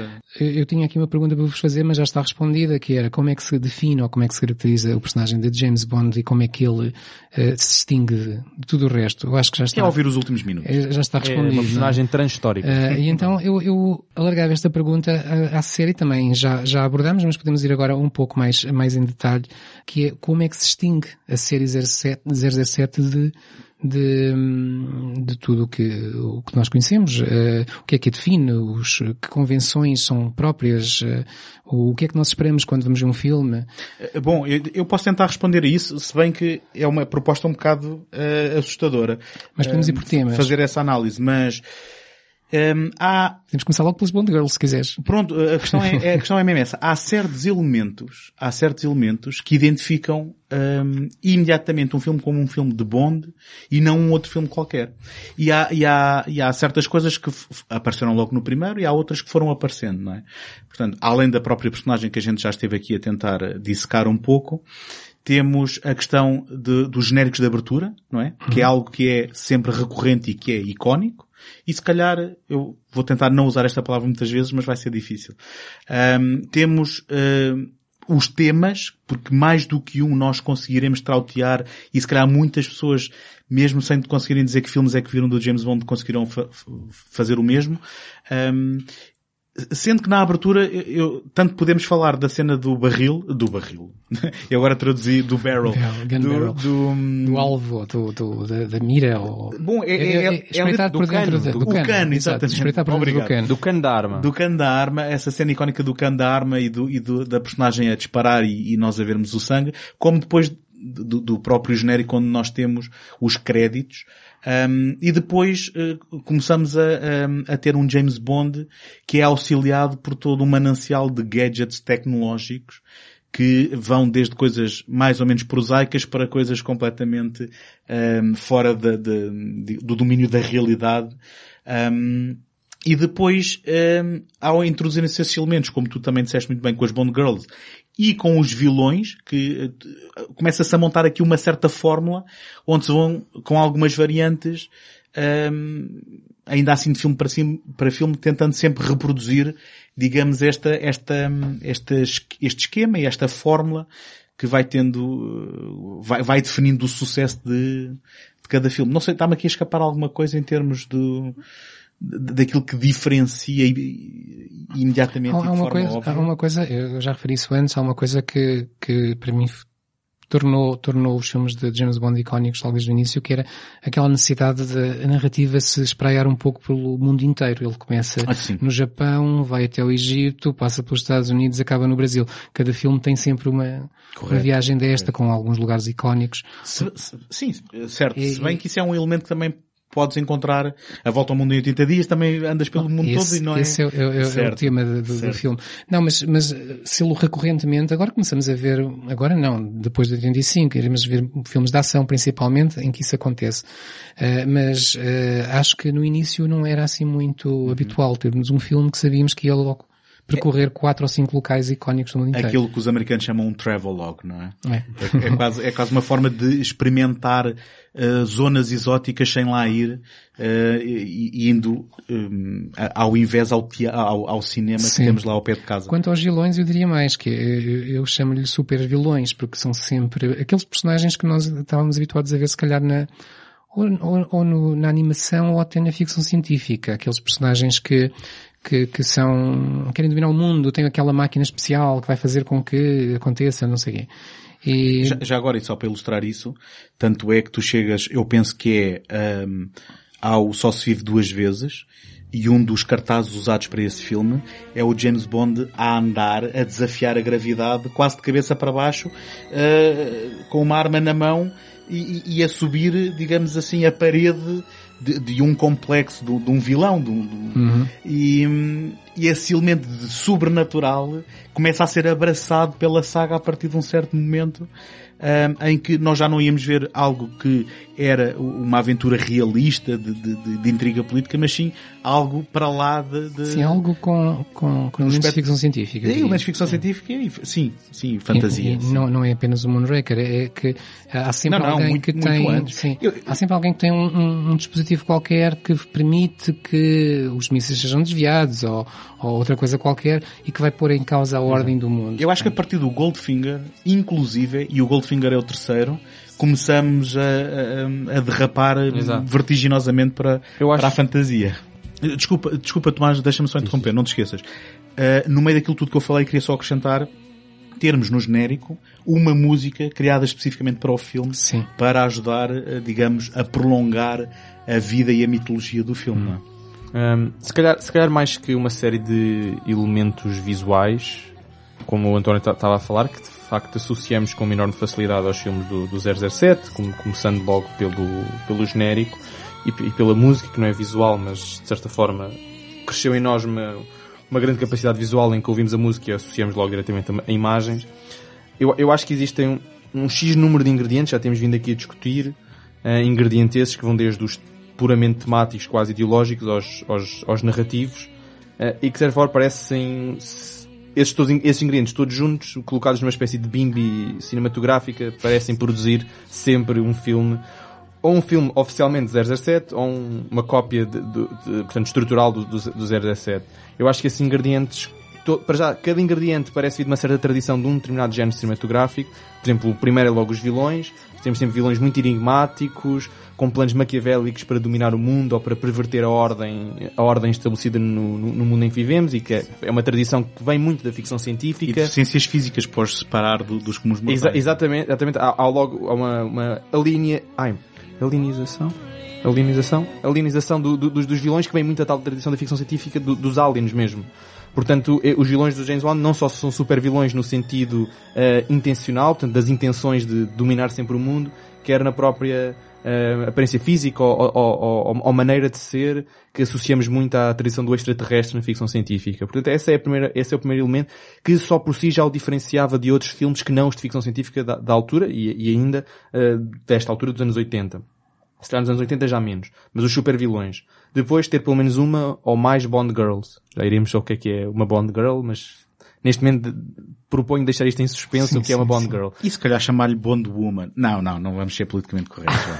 É assim, até este é o termo utilizado pela a gíria da saga. Mas pronto, eu acho que é uma Estamos ou a mais usá-lo sem nenhuma conotação. Exatamente. Está nos dicionários. Exatamente, exatamente. Eh, Eu meto em itálico Bond Girl, ok? Ah, portanto, uma ou mais Bond Girls, os vilões, eh, os gadgets, e aqui há sempre dois tipos de gadgets e que para, para os fãs da saga há uma separação grande entre os dois tipos de gadgets. Primeiro há os gadgets eh, do...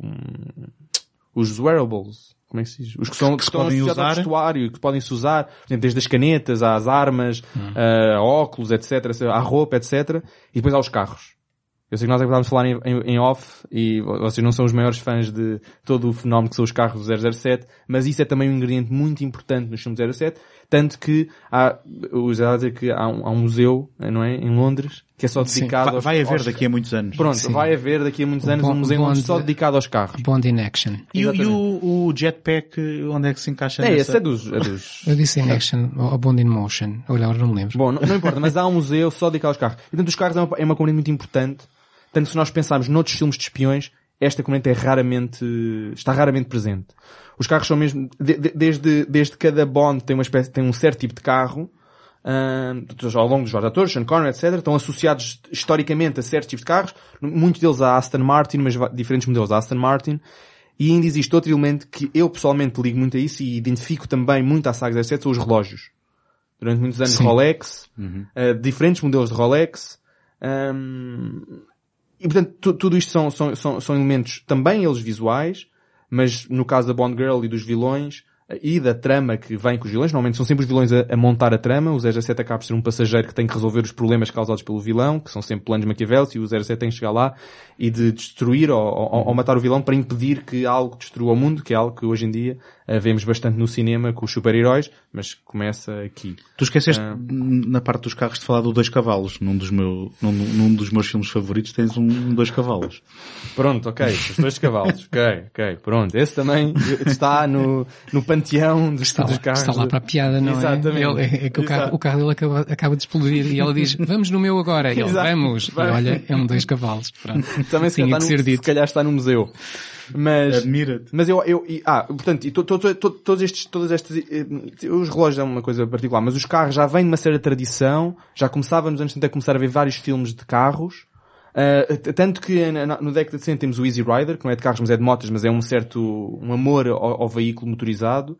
Ahm, e portanto, as, as- as Bond Girls vêm de uma certa tradição da exploitation, que nasce também na década de 50 com as... Vá, e vamos dizê-lo, e, e também de um certo machismo. Não, não, sim, sim, sim, mas não.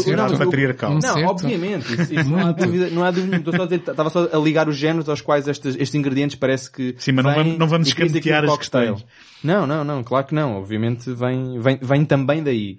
Ah, vem, acima de tudo, vem daí, porque já o exploitation vem disso, não é? Bom, certo. Ah, essa necessidade É de uma- fazer é uma questão exploitation mais vem- profunda. Essa necessidade de fazer exploitation começa logo por aí. Mas já iremos falar das Bond Girls, é que eu queria deixar esta... Então, parte já agora dizer só aqui mais duas ou três coisas destas que eu também acho que são, são identificativas da série.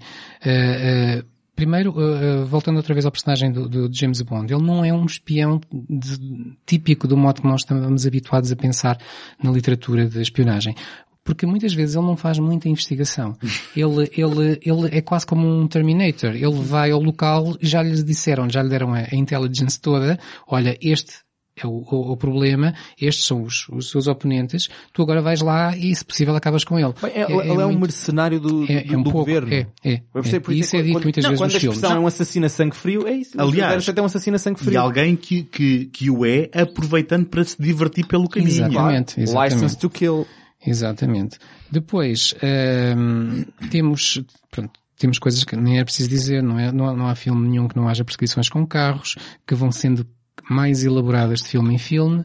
Eh, eh, temos, também não há filme nenhum em que não haja quase uma cena num casino.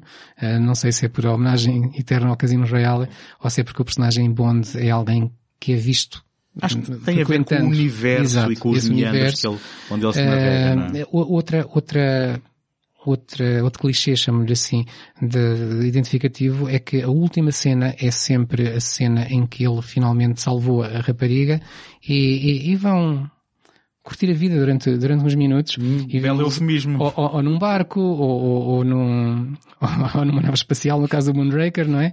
Ou, Sim, ou, tentar a reentrada. ou em qualquer, ou em qualquer outra, outra, espero, que alguém tenha, espero que alguém tenha uma lista destas bocas.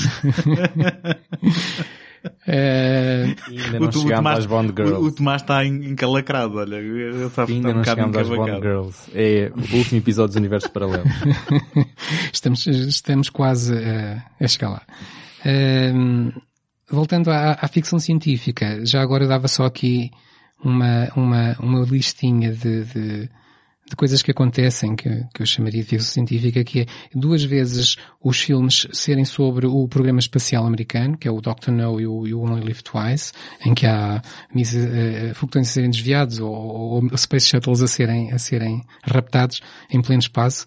Ehm, Uma das cenas mais icónicas para Sim, mim. e pré-2001. Da, daquela, como? Ela é pré-2001. Bem, e, e- é, é uma daquelas que quando eu era miúdo de- de- dos, dos James Bond tinha conseguido ver e esse marcou-me de tal maneira que eu era uma das primeiras que eu me lembrava quando me lembrava de James Bond era aquele foguetão a comer o outro, não é? Sim, sim. Um, Em, no, no The Man with the Golden Gun temos, temos uh, o, como MacGuffin, digamos assim, a energia solar, o seu uso e abuso. Uh, temos uma espécie de, de, de, de controlo à distância e de vigilância e de controlo de sistemas de espionagem no For Your Eyes Only. Temos a coisa mais estranha, que é, que é um tema que, que, acaba por aparecer duas vezes, que é uma espécie de refundação da espécie humana, quando alguém diz vou acabar com a espécie humana e começá-la de novo. Isso acontece tanto no The Spy Who Loved, Who Loved Me, que quer recomeçar a espécie humana uh, no fundo do oceano, e no Moonraker, que quer começá-la na, nas estrelas. E... O, o aquilo era também mais ou menos a mesma coisa, não é? Que era inundar a Califórnia. Não, ele queria acabar com Silicon Valley, que era o meu exemplo ah, seguinte. Mas para... aí é negócio, não é? É negócio, aí para, é negócio. Para, tá porque bem, ele está tá. a começar uma Silicon Valley no outro Exatamente, exatamente. e quer acabar com a concorrência.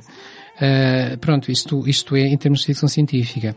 Uh, a verdade é que alguns, aqui, aqui com a saga de James Bond acontece um pouco o oposto daquilo que eu, que eu tinha falado uh, com o 2001, em que eu tinha dito dada altura que se os livros do Arthur C. Clarke despolitizavam um pouco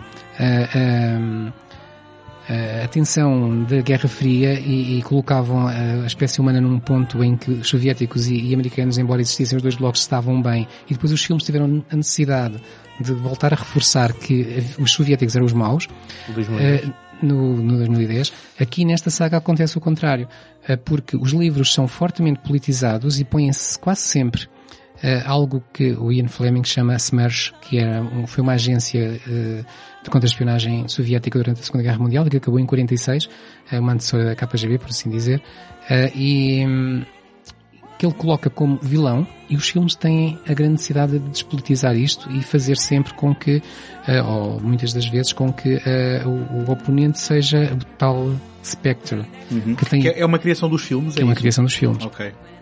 Não, não é uma criação dos filmes, desculpa. Ele, ele aparece no, nos livros, ela aparece mais tarde. Porque a Smush é, ver, é verídica e a Spectre é, é, é, ficcional, não é? Sim. E tudo o uh, que era atribuído à Smush nos livros passa a ser é, a Spectre, Spectre nos, filmes. filmes. A, Spectre é uma criação do, do, do Ian Fleming em 61, exatamente no Thunderball. Ele usa mais duas vezes. Uh, só no, no Honor Majesty's Secret Service e no You Only Live Twice. Uhum. Mas nos filmes está em muitos deles, aliás, em quase todos os filmes de James Bond e aparece depois num filme de Roger Moore só no prólogo.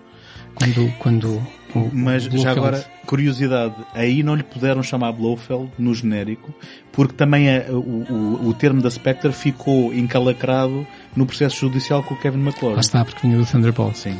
E, e, e, e há então esta necessidade de, de, não sei se consciente ou não, ou melhor, consciente claro que era, mas não sei a que propósito, de tirar a, a, a Rússia ou a União Soviética da, da, da, questão. E quando, quando surge, e aparece várias vezes, vocês devem ter reparado que os soviéticos estão sempre a ser enganados. Por exemplo, no From Russia We Love, a Spectre usa o medo da União Soviética uh, e, e, a própria agente, uh, a Bond Girl de, de, do filme, pensa que está a cumprir ordens da União Soviética quando no fundo está a ser manipulada pela, pela, pelo Spectre. E mesmo só se duas vezes, não é? Eles estão a manipular as forças para se porem em conflito. Exatamente, para criar um conflito entre as duas. Depois... E, e, no, e, desculpa, e no final do For Your Eyes Only, eles acabam amicíssimos a falar na detente e a rirem-se, não é? Sim, sim. E depois há o, o The Spy Who Loved Me, em que, em que há uma colaboração direta, uhum. e, e, e, o próprio Octopussy existe, é um, um, um general soviético que, que, que é resolve, é não é dissidente, ele apenas quer, age, age por, age por iniciativa própria, quer, quer, quer fazer as coisas acontecer e quer provocar uma guerra. Uh, portanto, uh, são poucos os momentos em que a União Soviética aqui é vista mesmo como inimigo. Uhum. É, um, já agora, eu não me lembro do nome do ator, é qualquer coisa Glover, que também é vilão no Indiana Jones e a Grande Cruzada e no Império Contra-Ataca. Essa é uma cara bastante recorrente. É um typecast. Ah, sim, o do, do, o, um dos Blofeld, não é? Estás a falar de quem? Não, não, eu estou a falar de, desse general russo. Ah, sim, sim, no sim, Octopus. sim, sim, É uma sim. cara que aparece muitas Sim, vezes sim. em filmes populares. Sim, é o Steven Berkoff. Ah, não, eu já, ok, já estou a perceber o que é que estou a fazer. Estou a confundir. Um, o Steven Berkoff eu conheço é do Caça-Polícias e agora juntei os dois atores. Portanto, adiante, depois se for caso disso eu corto esta Corta, parte. Exato. Eh, Ou então deixe estar só para também me envergonhar de vez em quando. então pronto, vamos, vamos, vamos falar do- daquilo que nos trouxe aqui, as Bond Girls. Eh, A gente, alguns vai falar dos filmes ou não? Não estamos, não estamos a falar dos Ah, filmes. ok, ok. Não, é, porque, é que não estamos a emitir opinião sobre eles, nem, Tá nem bem, sobre já- já a evolução do, Já fazemos isso. as Mas, mas estamos, estamos aqui a descrever a, a- Muito a iconografia, a mitologia e a iconografia de- dos filmes. Uh, a primeira pergunta que fica, acho que para muita gente, é afinal o que é que é uma Bond Girl? É só uma mulher que aparece num filme do James Bond? É alguém com quem ele tem relações íntimas? Uh, é oponente? É aliada? O que é isto? Bem, hum, eu, eu, eu não tenho uma resposta para isso, porque oficialmente não sei, mas curiosamente a Wiki separa em categorizações dentro de um mesmo filme. Não sei se vocês viram isso. Sim, sim, eu tam- também tentei fazer o mesmo, Pronto. à minha maneira. Eu, eu não fiz o exercício, mas eh, fiz aquela coisa fácil que é ir à Wiki. Eh, e ele ca- caracteriza uma Bond Girl como podendo ser uma eh, parceira sexual, como uma sidekick, como uma ajudante na ação, não é? Como uma femme fatale, ou então como um cordeiro sacrificial, que é nor- lamb, normalmente alguém com quem ele... Porque depois, lá está, isto são as tais... hum, lugares comuns que depois vão recorrendo nos filmes eh, de há uma primeira Bond Girl com quem ele faz sexo e que depois morre no, no seguimento da ação. É o que significa aqui estes cordeiros sacrificiais. Eh, mas eh, fora, fora isto, eu na minha, na minha percepção tem tudo a ver com seres uma personagem feminina que eh, entras num filme do James Bond, tens algum tipo de interação com ele e tens o teu papel tem uma determinada duração, não é? Porque a, a mulher do, do balcão no aeroporto que interage com, o- com, com o Bond não é uma Bond Girl, não é? Mas Sim, se tem- tu tem- passas tem- algumas cenas e algum tempo de ecrã com, e, e- e participas da narrativa, és uma Bond Girl, penso eu.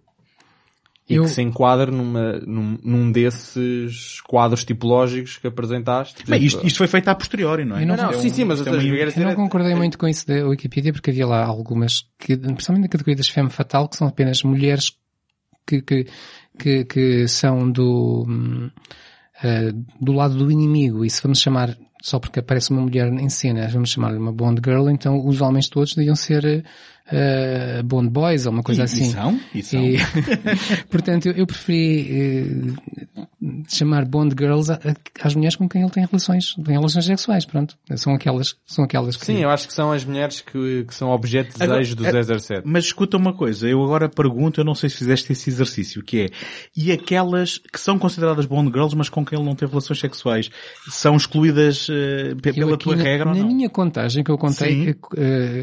Eh, eh, excluí, embora haja um filme onde há duas. E eu fiquei muito chocado eh, de ele ter deixado fugir duas mulheres.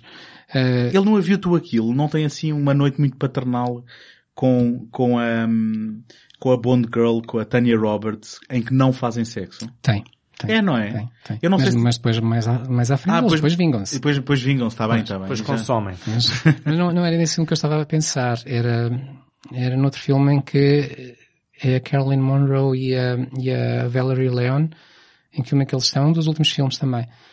Que são duas personagens que não, que não, eh, portanto, quando eu digo dos últimos filmes, quer dizer da fase Roger Moore, Sim. que ele conhece, que nitidamente se atiram a ele, uma delas acaba por tentar matá-lo e depois ela é que morre, a outra é, é, é empregada do hotel. Essa vai aparecer depois no Never Say Never Again como Bond Girl, portanto, vingou-se de outra forma. Mas eh, eu contei deste modo, ou melhor, dividi deste modo, as, as, eh, aquilo que eu chamei as oponentes que são tornadas aliadas, e são todas tornadas aliadas depois de uma experiência sexual. Aqui não há nada a dizer, é mesmo o que acontece nos filmes. É caso para dizer que ele as virou, não é? É. Há, há oponentes que não são viradas, para usar a tua expressão. Eh, há oponentes que, eh, pelos vistos, lhe ficam indiferentes depois, Uhum. da, depois do ato. Continuam Amazonas. E morrem todas. Mas Amazonas, boas zonas. Pois, Atenção. pois. As primeiras são 13, as segundas são 6, e essas 6 morrem sempre durante o filme, obviamente, se elas não, não, não quiseram dar a volta, tinham que morrer. Ahm, e depois há as, sidekicks, por assim dizer, que são aquelas personagens que chegam a ele já como aliadas, ou porque também são agentes, eh, como acontece em dois ou três casos, ou, porque são pessoas que ele conhece e que, que o decidem ajudar. E depois há, há eh, que eu contei sete, e depois há hum, as outras que, que, que são pessoas que passam pelo filme uh, com quem ele tem uma relação, mas não tem, não tem qualquer relevância narrativa, uh, que são 11. Portanto, isto é um total de 37. Destas 37, uma, como já falamos aqui, aparecem dois filmes. 37 em 14, 14 filmes, Sim. a fazer as contas. Eu já agora, antes de apontarmos nomes e de fazermos aqui tops, ou o que quer que seja, eu gostava só também de louvar a diversidade uh, racial e de género, porque o... De género? Uh, de género. Eu disse de género. Oh, bom, um, a diversidade, por acaso, Étnica. é, por acaso até era interessante algum James Bond em que ele tinha que seduzir um homem, mas pronto, ainda não, ainda não houve. No futuro. Pode ser que, que com o tempo venha lá. Mas, hum, basicamente o James Bond não tem propriamente uma preferência. Ele eh, fica muito contente, seja em qual for a circunstância, a forma Há e o feitio. Há, há sempre um requisito mínimo, não é? Hum, mas então, e queres apontar eh, algumas das mais marcantes? Epá, não sei. Tu, tu só as classificaste. É porque eu, Eu não fiz um top. eu não, abordei não, não. isto como eh, apontar se calhar... eh, Não, mas eu, eu tinha, eu tinha falado. Top, não foi? Não, eu Eu, fiz... tinha falado nisso para nós falarmos das nossas preferidas. Eu comecei, eu comecei a pensar nisto em termos de, ok, quais são os Bond, girl- Bond Girls mais marcantes? Só que isso pareceu-me redutor e então ac- acabei por ter aqui uma pequena classificação e depois tive que me controlar porque senão acabava por listá-las todas, ahm, porque, bem, com algumas exceções, ahm, elas... É- Então, a, a- a tua lista é mais ou menos comprida, então. Não, mais ou- é mais ou menos comprida. É, é, é, é aceitávelzinha a minha lista. Ahm, eu queria só, queria só fazer aqui uma menção honrosa para a moda, menção- a moda, uma menção honrosa? ah, a menção honrosa. Isto, houve, isto é tipo o discurso de agradecimento nos Oscars. Portanto, não comecem a tocar daqui a 30 segundos.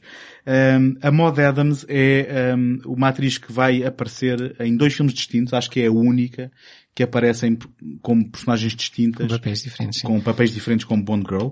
Um, eh, quer dizer, e nós recordamos dela mais pelo papel principal em que ela é a Octopus no, no filme do mesmo nome. Qual é o outro já agora? A outra é a Andrea Anders, mas agora perdi o apontamento de qual é o filme. Mas eu penso que será Diamonds Are Forever, talvez. Um, há, há aqui, há algumas que são um Ah, bocadinho... sim, é no, é no Man with the Golden Gun. Ah, ok, ok, pronto.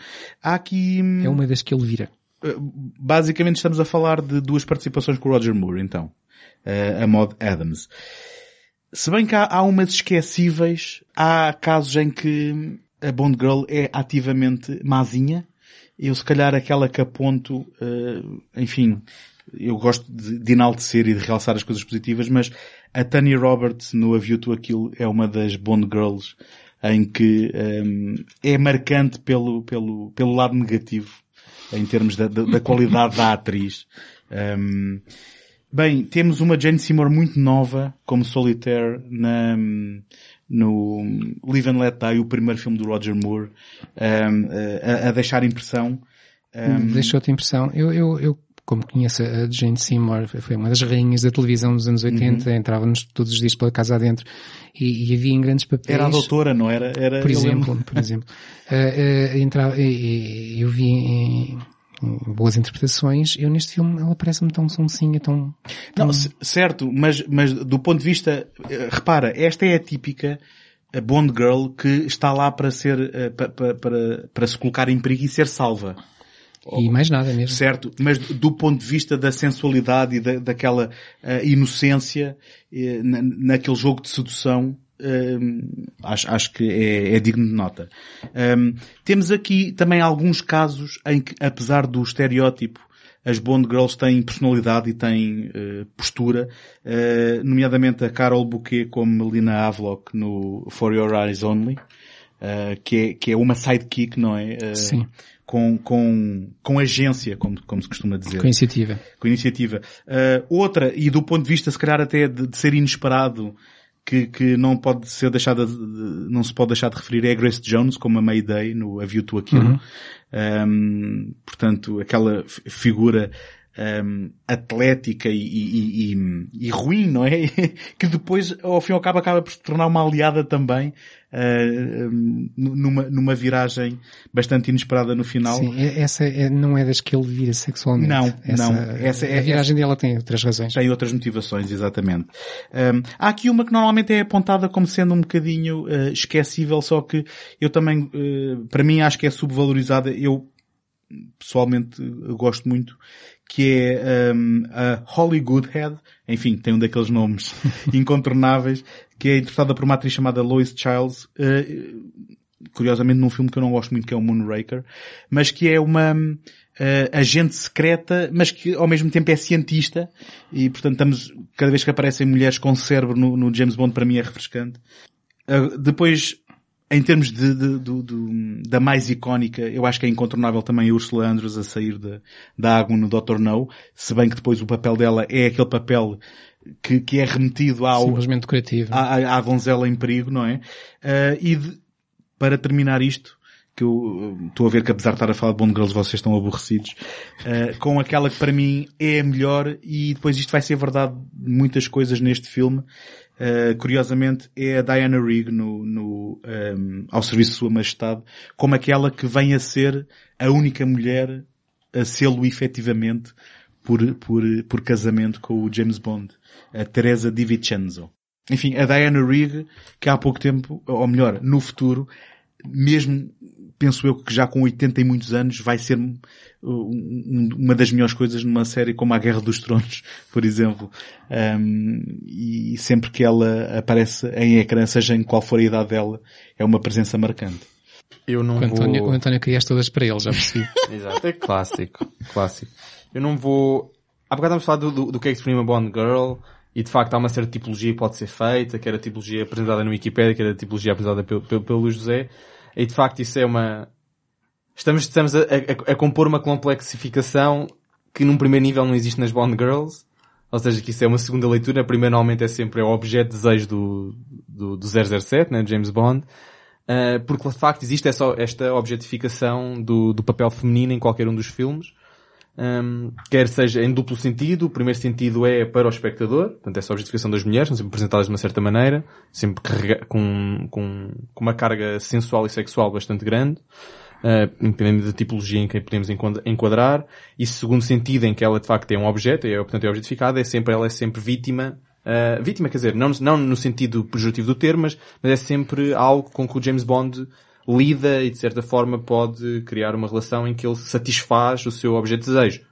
Isto é sempre acho que é o primeiro nível que caracteriza uma Bond Girl. Depois o segundo nível é que de facto podemos tipificá-la se virou a casaca, se não virou a casaca, se foi virada com James Bond, se não foi. E tu deste o passo atrás ah. na questão da vitimização, mas há, há, há, há interações com o James Bond em que ele é praticamente um, está, está a exercer um assédio. Sim, sim, um... sim, sim. Eu, quando disse vítima, não, não, eu voltei um passo atrás só porque... À luz de 1985. Sim, garantidamente, sim, claro. Eu só queria dar uh, este, este caminho de que uh, há sempre... Uh, o primeira coisa é uma, há uma manipulação de, de uma satisfação do desejo de James Bond e só depois é que há uma compreensão tanto por parte do público como por parte da própria personagem de James Bond para que, é que aquela personagem serve. Uh, portanto, e depois é que se inclui estas tipificações que vocês fizeram. Uh, ou parece-me a mim que é, isso vem num segundo nível de, de, leitura. O primeiro é sempre, há ali um desejo do James Bond que é cumprido e portanto há uma objetificação da personagem.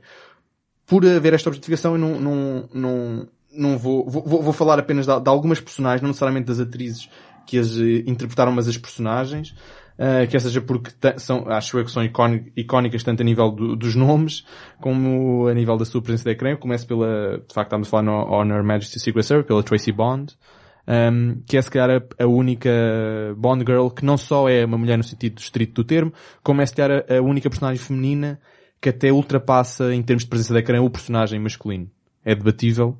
Uh, se esta, a Tracy Bond não é mais importante em termos de presença de ecrã e mais marcante que o próprio um, que o próprio Lazenby uh, era no, no, no, ecrã.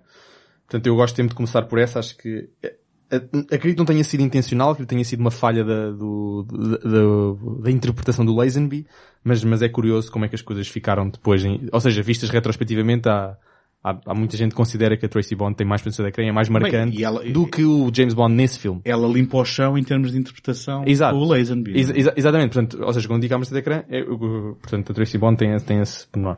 Depois a, a tal Honey Rider, não é? Do Dr. Desculpa, no. ela aqui no meu apontamento era Teresa, mas depois é, ela é referida como Tracy também, é Tracy, isso, não é? Sim, ok, sim. ok. Tracy agora, agora estava... Teresa, Teresa David Jensen, mas, mas depois, depois... Ok, ok. Como aquilo é para anglófilos. Certo. Exato. Uh, depois, obviamente, a Honey Rider, do Dr. No, que tem, se calhar, uma das cenas mais marcantes de, da apresentação da, da Bond Girl. Um, exato. E não só o facto de ela estar a sair da água, etc. Não só, uh, e, e e depois é curioso que a apresentação depois parece não bate certo com o que acontece com o resto do filme. Há assim uma apresentação bastante poderosa, mas é uma vitimização no sentido de princesa, ai, donzela em perigo. Parece que não bate certo com o modo como ela é apresentada. Sim, mas tá- pronto. não estavam preocupados com a caracterização Pois, da, eu, claro. da personagem e das suas motivações. Obviamente, a apresentação ali não tinha uma carga de personalidade da personagem, era mais uma carga visual, estética de sexualização. Ahm, mas obviamente Annie Ryan, por cima é a primeira, tem que ser sempre referida. Depois, a Jill Masterson de Goldfinger, tem aquela mítica cena Uhum. de ela deitada na cama toda pintada de dourado. Acho que isso é- deve ser das cenas mais míticas de, de Bond seja, Girl. é, é marcante pela sua morte. Sim, quer dizer, sim, mas é, mas é marcante. É uma, Não, não, é uma verdade. imagem, É verdade, é uma mas- imagem muito marcante. Mas é mais uma vez eh, um, um, sintomático de- do uso das mulheres Sim, nestes sim, filmes, não é? to- todas as personagens, por ser como sempre, todas elas são usadas e são Certo, objeto de desejo e, e só- e só em segundo propósito é que tem um propósito individual delas. Certo. Ou seja, narrativo sequer. Não estava a minorar a escolha. Exato. Depois, eh, e depois, eh, depois duas que eu gosto de me referir porque têm, são, em termos de nomes são icónicos, é o Octopussy, não é? Quer dizer, deve ser dos nomes mais simultaneamente felizes e infelizes da saga 007. E eu até sei, porque- eu sei qual é o outro que vais dizer. E a Pussy Galore, não é? Exatamente. Ah, exatamente. A Lot of Vagina. Exatamente. Estes dois nomes são simultaneamente, eh, provavelmente, dos mais felizes e dos mais infelizes no- ao mesmo tempo. Há muitos, há muitos. de 007. Mas estes dois eu gosto especialmente de falar neles. Até porque o Octopussy tem, tem a felicidade, a infelicidade de coincidir com o título do filme. O Pussy Galore ainda tiveram cuidado. Não, ok, me chama, tem outro nome. Ahm, Mas Octopussy é polvo, não é? sim, pois é, pois é. E Pussy, Não sei- e, e Pussy Galore sei o que é também que tu tem, estás tem-. E Pussy Galore também tem- tradução inocente, inocente não é? Ah, obviamente todos nós sabemos, dado o contexto que nós começámos por oferecer às Bond Girls, que essa, no entanto, não é o sentido que é comumente atribuído. Pronto, isto é o que eu tenho a dizer sobre Bond Girls, eu não me quero estender mais. É, Eu digo mais duas ou três coisas, que é, primeiro fiquei muito decepcionado com o papel da Ursula Andress, embora toda a gente a defina. Às vezes diz é o protótipo da Bond Girl, não sei porquê. É só por causa daquela É só cena. aquela cena, é? É para os pósteres. Ah, É só é uma cena. Mas muitas destas Bond Não Girls é são conhecidas aquela- por uma cena só. Sim. Não é só aquela Ah. cena. Ou É- seja, é, é- desculpa, é, é ainda mais sintomático de nós sabermos conhecer estas personagens femininas por uma cena ainda mais sintomática do problema da objetificação que nós estamos, que o filme oferece e que o público obviamente não tem outra maneira de não, não receber daquela maneira, é o facto de nós só nos lembrarmos de uma ou duas cenas e não mais que isso. Mas não é só aquela cena, é a cena também do banho de descontaminação, que pela forma como está filmada, quase que sugere que ela está toda nua. E eu tenho aqui um livro sobre os filmes do James Bond. Como, como os ouvintes estão a ver, está Pronto, aqui o este livro. aqui ótima rádio, que é tra- trazer aqui fotos para os meus Exato, colegas verem exato. mais ninguém. Na verdade, o António, Mas- o António se quer um livro sobre James Bond, é só sobre Não, Bond mas eu Girls. posso, eu até posso postar isso depois no episódio, ou no, ou no, no Instagram, ou no Facebook, É qualquer só a foto assim. que estás a, estás a mostrar, não é? Pronto, esta foto é uma foto de produção onde se prova que ela afinal tinha um fato de banho e não estava toda nua, mas portanto essa também é uma das outras cenas com a saída da água icónica que Mas- fez. Essa fez saída da água e depois é subejamente trabalhada em vários filmes A- 007. a mim essa- interessa mais o- da água na praia. Ah, Interessa-me mais a função narrativa e, e- e foi por aí que eu acho que eu Queres acho que a tua avó possa ouvir o episódio É claro, também, é claro. isso, não é? eh, que eu acho que tentei categorizar, mas ahm, já agora vou, vou pela negativa que é eh, exemplos da- da- da- do, do tal eh, sexismo do James Bond. Há dois exemplos que para mim ficaram claros que, que é logo no primeiro filme, e aliás diga-se de passagem que a Ursula Andress é a terceira Bond Girl do Dr. No, eh, porque a Sylvia Trench, a primeira, a, a- a tal que viria a ser uma espécie de namorada do, do Sean Connery durante os filmes, é a primeira e depois há uma, uma das oponentes, que é uma tal de Miss Taro, que, que o chama para casa, porque ela, o, o objetivo dela é entretê-lo ali para o virem buscar. Ele percebe isso tudo, mas vai, eh, aproveita a vir para a cama com ela, porque ele sabe a que horas é que os tipos chegarão e, portanto, tem tempo de chamar os aliados dele para a virem buscar eh, e depois ele faz a espera ao, ao, ao fulano que o iria matar. Mas, entretanto, para passar o tempo, Pronto. Eh, é, é um exemplo de como o Bond usa as Bond Girls. Outra, outra, outro exemplo também um pouco, um pouco estranho, se calhar, é no, é, é aqui já citada a Maud Adams, eh, na, na- no, no papel que ela fez no The Man with the Golden Gun. Ela é completamente enxovalhada e, e espancada pelo personagem eh, que, que é interpretado pelo Roger Moore, eh, para que lhe dê a informação que ele, que ele quer. Ele esbofeteia a torto e a direito e depois, pronto, depois no final ela resolve dar-se. Sim, toda a gente sabe que tortura é a melhor forma de conseguir informação. Agora, passando aos lados positivos. Uh, a maioria, é aquilo que se calhar, pronto, hoje mais choca e a mim também chocou um pouco é ver como as mulheres aqui, uh, mas não é só as mulheres, a maioria dos homens também, se calhar, uh, uh, são, são um objeto decorativo e pouco mais, porque não, não há, não há grande figura narrativa. estão lá e a gente sabe que, pronto, que o Bond de não quer que elas morram e se alguém lhe der um tiro, ele, ele, ele, ele tenta matar essa pessoa, mas ela não, ela não traz nada ao desenvolvimento da história. É uma missão secundária, vá. É, ela não traz nada ao, ao, ao desenvolvimento narrativo. Uh, há um outro caso em que assim não é. Há, há, uma personagem que eu gostei bastante, que foi logo no, no From Russia With Love, uh, a russa, a Tatiana Romanova, desempenhada pela atriz Daniela Bianchi, que, que cria ali uma, uma, uma dinâmica quase de, de comédia romântica, onde há um pouco de humor, há, há há, há, há, ali um tipo de situação que eu diria mesmo muito Hitchcockiana, a maneira como ele tratava a forma como, como se criavam estes pares, que eu achei interessante. Uh, gostei da personagem da, da Domino no, no Thunderbolt. Uh, pareceu-me, além de gostar muito da atriz, uh, pareceu-me alguém que parecia ter alguma iniciativa, queria participar, queria, queria, queria, ajudar e depois anda lá a andar, andar com ele também a disparar, a disparar os, os arpões e aquelas coisas. Uh, no fundo, acontece um pouco o mesmo com a, a, personagem que o António menos gostou, que é a, personagem da, da, da, da Tanya Roberts, porque é das poucas que é proativa, quase na série toda. Ela está à frente com o Bond na investigação, adquire provas, vai. Uh, estás a olhar para mim como Não, não, que, eu, só gostava que tivesse sido atriz, por uma atriz. Pronto, é? está certo, está certo. Isso aí, nada, nada a dizer. E, e pronto, eu penso que, que é isto, porque depois a maioria das atrizes são melhor, não é das atrizes, é das personagens. Uh, houve duas que me decepcionaram profundamente. Uma delas, como eu disse, foi mesmo a, a, a personagem da, da, da, Jane Seymour. Outra é, é a personagem do, do The Spy Who Loved Me, a, a Barbara Bach, ou Bach, que isto é, é em inglês, que é a espia, a espia russa, Ania Amasova, que eu achei muito muito frágil. Eh, ela era uma espia a, a, mais importante da União Soviética e nós esperaríamos que estivesse lado a lado com o Bond e lutasse ao lado dele e, e decidisse ao lado dele. E ela a única coisa que faz é sentar-se no cantinho muito, muito encolhida enquanto ele faz o, o, trabalho todo. Pronto, isto era a maneira como se viam as mulheres durante uh, este período dos anos 60 aos anos 80. Então pronto, passemos aos filmes, António.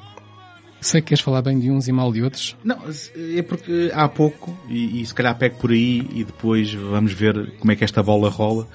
Um, era só para dizer uma coisa que possivelmente é blasfema. O, o um, Tomás estava um, a partilhar connosco o quão tinha ficado impressionado com o Dr. No. Uh, e eu ao rever esta saga uh, de fio a pavio, estes 14 filmes, fiquei curioso o, o, quanto eu não fiquei entusiasmado com os dois primeiros filmes. Uh, gosto muito do From Russia with Love, uh, menos do Doctor No.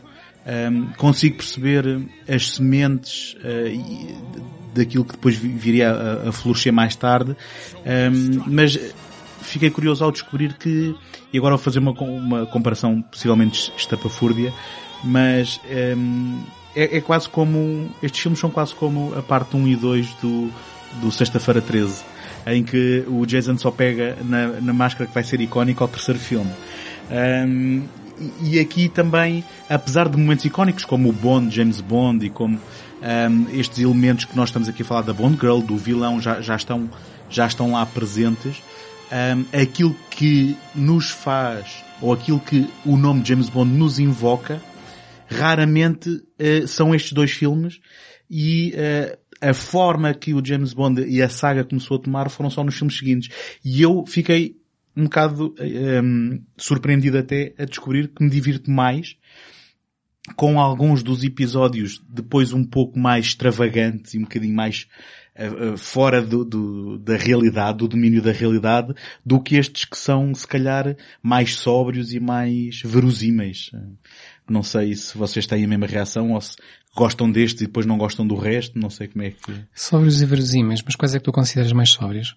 Estes dois primeiros são aqueles que estão Sim, sim. mais enraizados Sim, concordo. numa qualquer realidade, não é? Se bem que com elementos exóticos e com ah, ah, esconderijos ahm, luxuosos de, de vilões, com planos ah, ambiciosos. Mas ainda assim estes dois são aqueles que pronto, podiam se aceitar como algo que, que pudessem mais ou menos acontecer. A partir do Goldfinger já estamos a entrar ah, num outro domínio e eu divirto-me mais a partir daqui, curiosamente.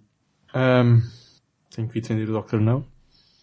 Ah, Não precisas perder muito não, tempo, Não, não, vou, acho- não, vou, não vou defender o Dr. No, eu, eu gosto do Dr. No. A razão pela qual eu gosto mais do Dr. No não é porque é o Dr. No aquele filme, é porque é o primeiro. E porque serviu de pontapé de saída para uma série de coisas que nós depois facilmente identificamos durante os próximos 25, 30, 40, 50 anos, 60, 70, 80, 90 anos, que sempre que sairá um filme 007 terá dentro de si aquela gênese que foi pontapeada no Dr. No. Portanto, eu gosto mais do Dr. No porque também é o primeiro. Porque se calhar se fosse o segundo ou o terceiro, se calhar a minha, relação com o filme já não era a mesma. Portanto, eu estou aqui a oferecer também uma relação contextual com a sua posição na lista e de facto ser o primeiro. Depois, o, o outro grande filme que eu de facto ad- admiro nesta lista eh, é curiosamente aquele filme que tem para muitos o pior de James Bond, que é Honor Majesty's Secret Service. Que é, se calhar, que é considerado também por muitos o melhor filme e curiosamente com o pior, com o pior Bond. Não sei se é o pior Bond, mas eu gosto bastante desse filme. Gosto desse filme também porque, e foi por isso que eu há bocado comecei com a Tracy Bond, como a Bond Girl ser de facto a, a- a que mais me interessa, porque também é, é das poucas eh, que de facto tem um papel que vai para lá do decorativo. Posso dizer uma coisa? É, é o meu favorito destes 14. Pronto, afinal há, co- há coisas em que concordamos. Ah, E- e se há houver- coisas em que E concordamos. se houver alguma coisa que os nossos ouvintes eh, façam seguida por nós é ver o filme, porque eu tenho quase certeza que é aquele que menos gente conhece. E, e com mais motivos de interesse para nós portugueses também, não é? Exato, ele passa-se, tem muitas cenas passadas em Portugal. Exato. E pronto, não, não, não me alongo sobre isso. Pronto, os outros filmes já fomos falando, etc. O Moonraker tem os problemas que já foi aqui subejamente discutido. Mas, mas desculpa, só antes de fugir do, ao serviço Sua Majestade. Hum, é uma pena, é uma pena que, hum, por causa de uh, o- a mudança de ator e depois tudo o que aconteceu com o Lazenby, que a gente ainda pode falar um pouco, hum, este filme não tenha sido com um dos atores mais icónicos. Uh, é uma pena que este filme depois seja, como o José acabou de dizer, se calhar menos conhecido e menos visto, porque é aquela coisa estranha com, a- com um ator australiano que ninguém conhece. Porque, hum, em termos da, da- do argumento, dos vários elementos de ter sido filmado em Portugal, que claro que vai sempre ajudar eh, para, para uma pessoa como nós que reconhece os sítios ainda hoje eh, no filme, hum, é- acho, acho que é um dos filmes mais bem montados, apesar de, e não por causa do ator. Sim, eu até diria que é um dos filmes onde, onde o argumento está mais bem colado, porque é uma coisa que se vê muito nestes filmes, e, e se calhar lá está o, o elemento fantasista perdo- leva-nos a perdoar isso, é que muitas vezes eh, a, a tal investigação ou não investigação do Bond eh, parece-nos um pouco estranho. Ele está num sítio e, e vai para outro e nem sempre percebemos exatamente porquê, como é que ele tem logo tanta certeza que é para ali que ele tem que ir ou aquela pessoa que ele tem que investigar. Muitas vezes dá-me dá a sensação que ele eh, está numa sala ou num casino, como é hábito, hábito e, e é a mulher mais bonita que ele vê que ele diz, aquela está relacionada com o caso, eu vou seguir aquela. E, e geralmente é, ele aí acerta sempre. É mais bonita. Eh, mas, eh, mas muitas vezes parece que, que do bonde reage apenas. As coisas vão-lhe caindo em cima e às vezes quem lhe cai em cima é, é alguém que lhe dá prazer. Eh, eh, as coisas vão-lhe vão surgindo e ele vai reagindo. Não há assim um, um argumento pensado de uma maneira mais, mais sofisticada. E, e neste filme pareceu-me haver uma grande preocupação em, em colar bem as coisas. Acho que ele também se distingue por aí. Por outro lado, se ele, se ele não, não tivesse aquele ator, se calhar também não teria esta necessidade de, de trazer características novas que nós podemos falar, como o caso do casamento da, ah, casamento e depois morte, spoiler, da, da esposa do, do- de James Bond, que se calhar se fosse continuação de Sean Connery não havia necessidade de trazer para aqui elementos novos. Penso que houve uma tentativa de mudar um pouco as coisas. For your eyes only can see me through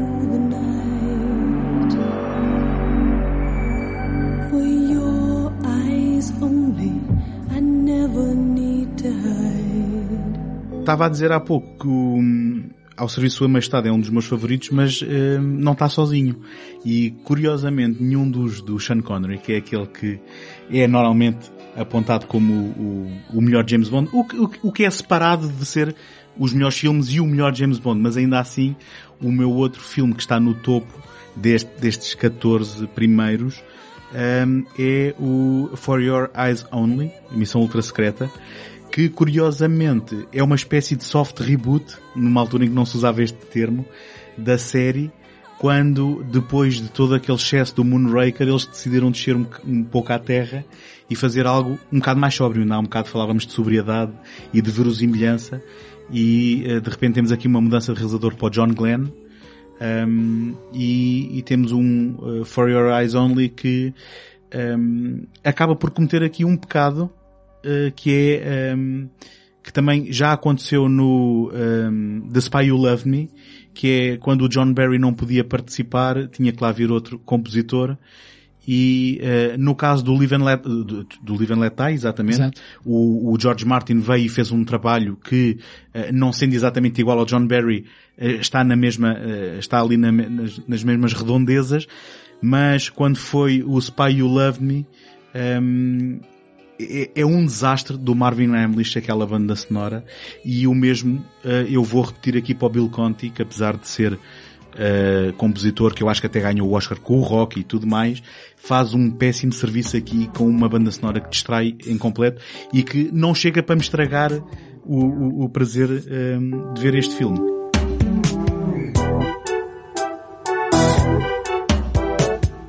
Agora dizer que esses são exatamente os únicos três casos em que a banda sonora não é do John Barry. Oh, pronto, exatamente, exatamente. E nestes, e nestes dois nota-se muito. No caso do Marvin Hamlish, ele até, eh, todo orgulhoso em, em documentários e em clipes, a dizer como incorporou o disco sound na- no, no, no James Bond e é de género, não, não, tu não podes estar orgulhoso disso porque é a última coisa que se. Ahm, cu- curiosamente, ahm, os, os, os meus filmes menos eh, eu ia dizer menos preferidos, mas não. Há filmes que eu não gosto. Há filmes do James Bond que eu não gosto. Eh, um deles é o Diamonds Are Forever, que é o regresso do, do Sean Connery depois do Ao Serviço de Sua Majestade, que é um filme que para mim é um aborrecimento. E se vocês me perguntarem alguma das coisas que se passa neste filme, eu não vos sei reproduzir nada do que é que se passa neste filme, porque não é um filme que se registre na minha memória, por alguma razão. Um, o Moonraker, uh, por todas aquelas uh, razões que, infames de o James Bond acabar no espaço a disparar raios laser, uh, se bem que tem uma primeira metade interessante e uma Bond Girl que eu, que eu sublinhei ainda assim, um, é um filme que ultrapassa, digamos assim, deixa de ter graça a partir de um certo momento. E depois há um que eu tinha boas recordações de- em, em tê-lo visto em miúdo e que agora quando o revi foi um choque tremendo ao perceber que não gostava dele, uh, que é o The Man with the Golden Gun. Curiosamente uma participação do Christopher Lee, um, mas um recurso ao humor que é inaceitável.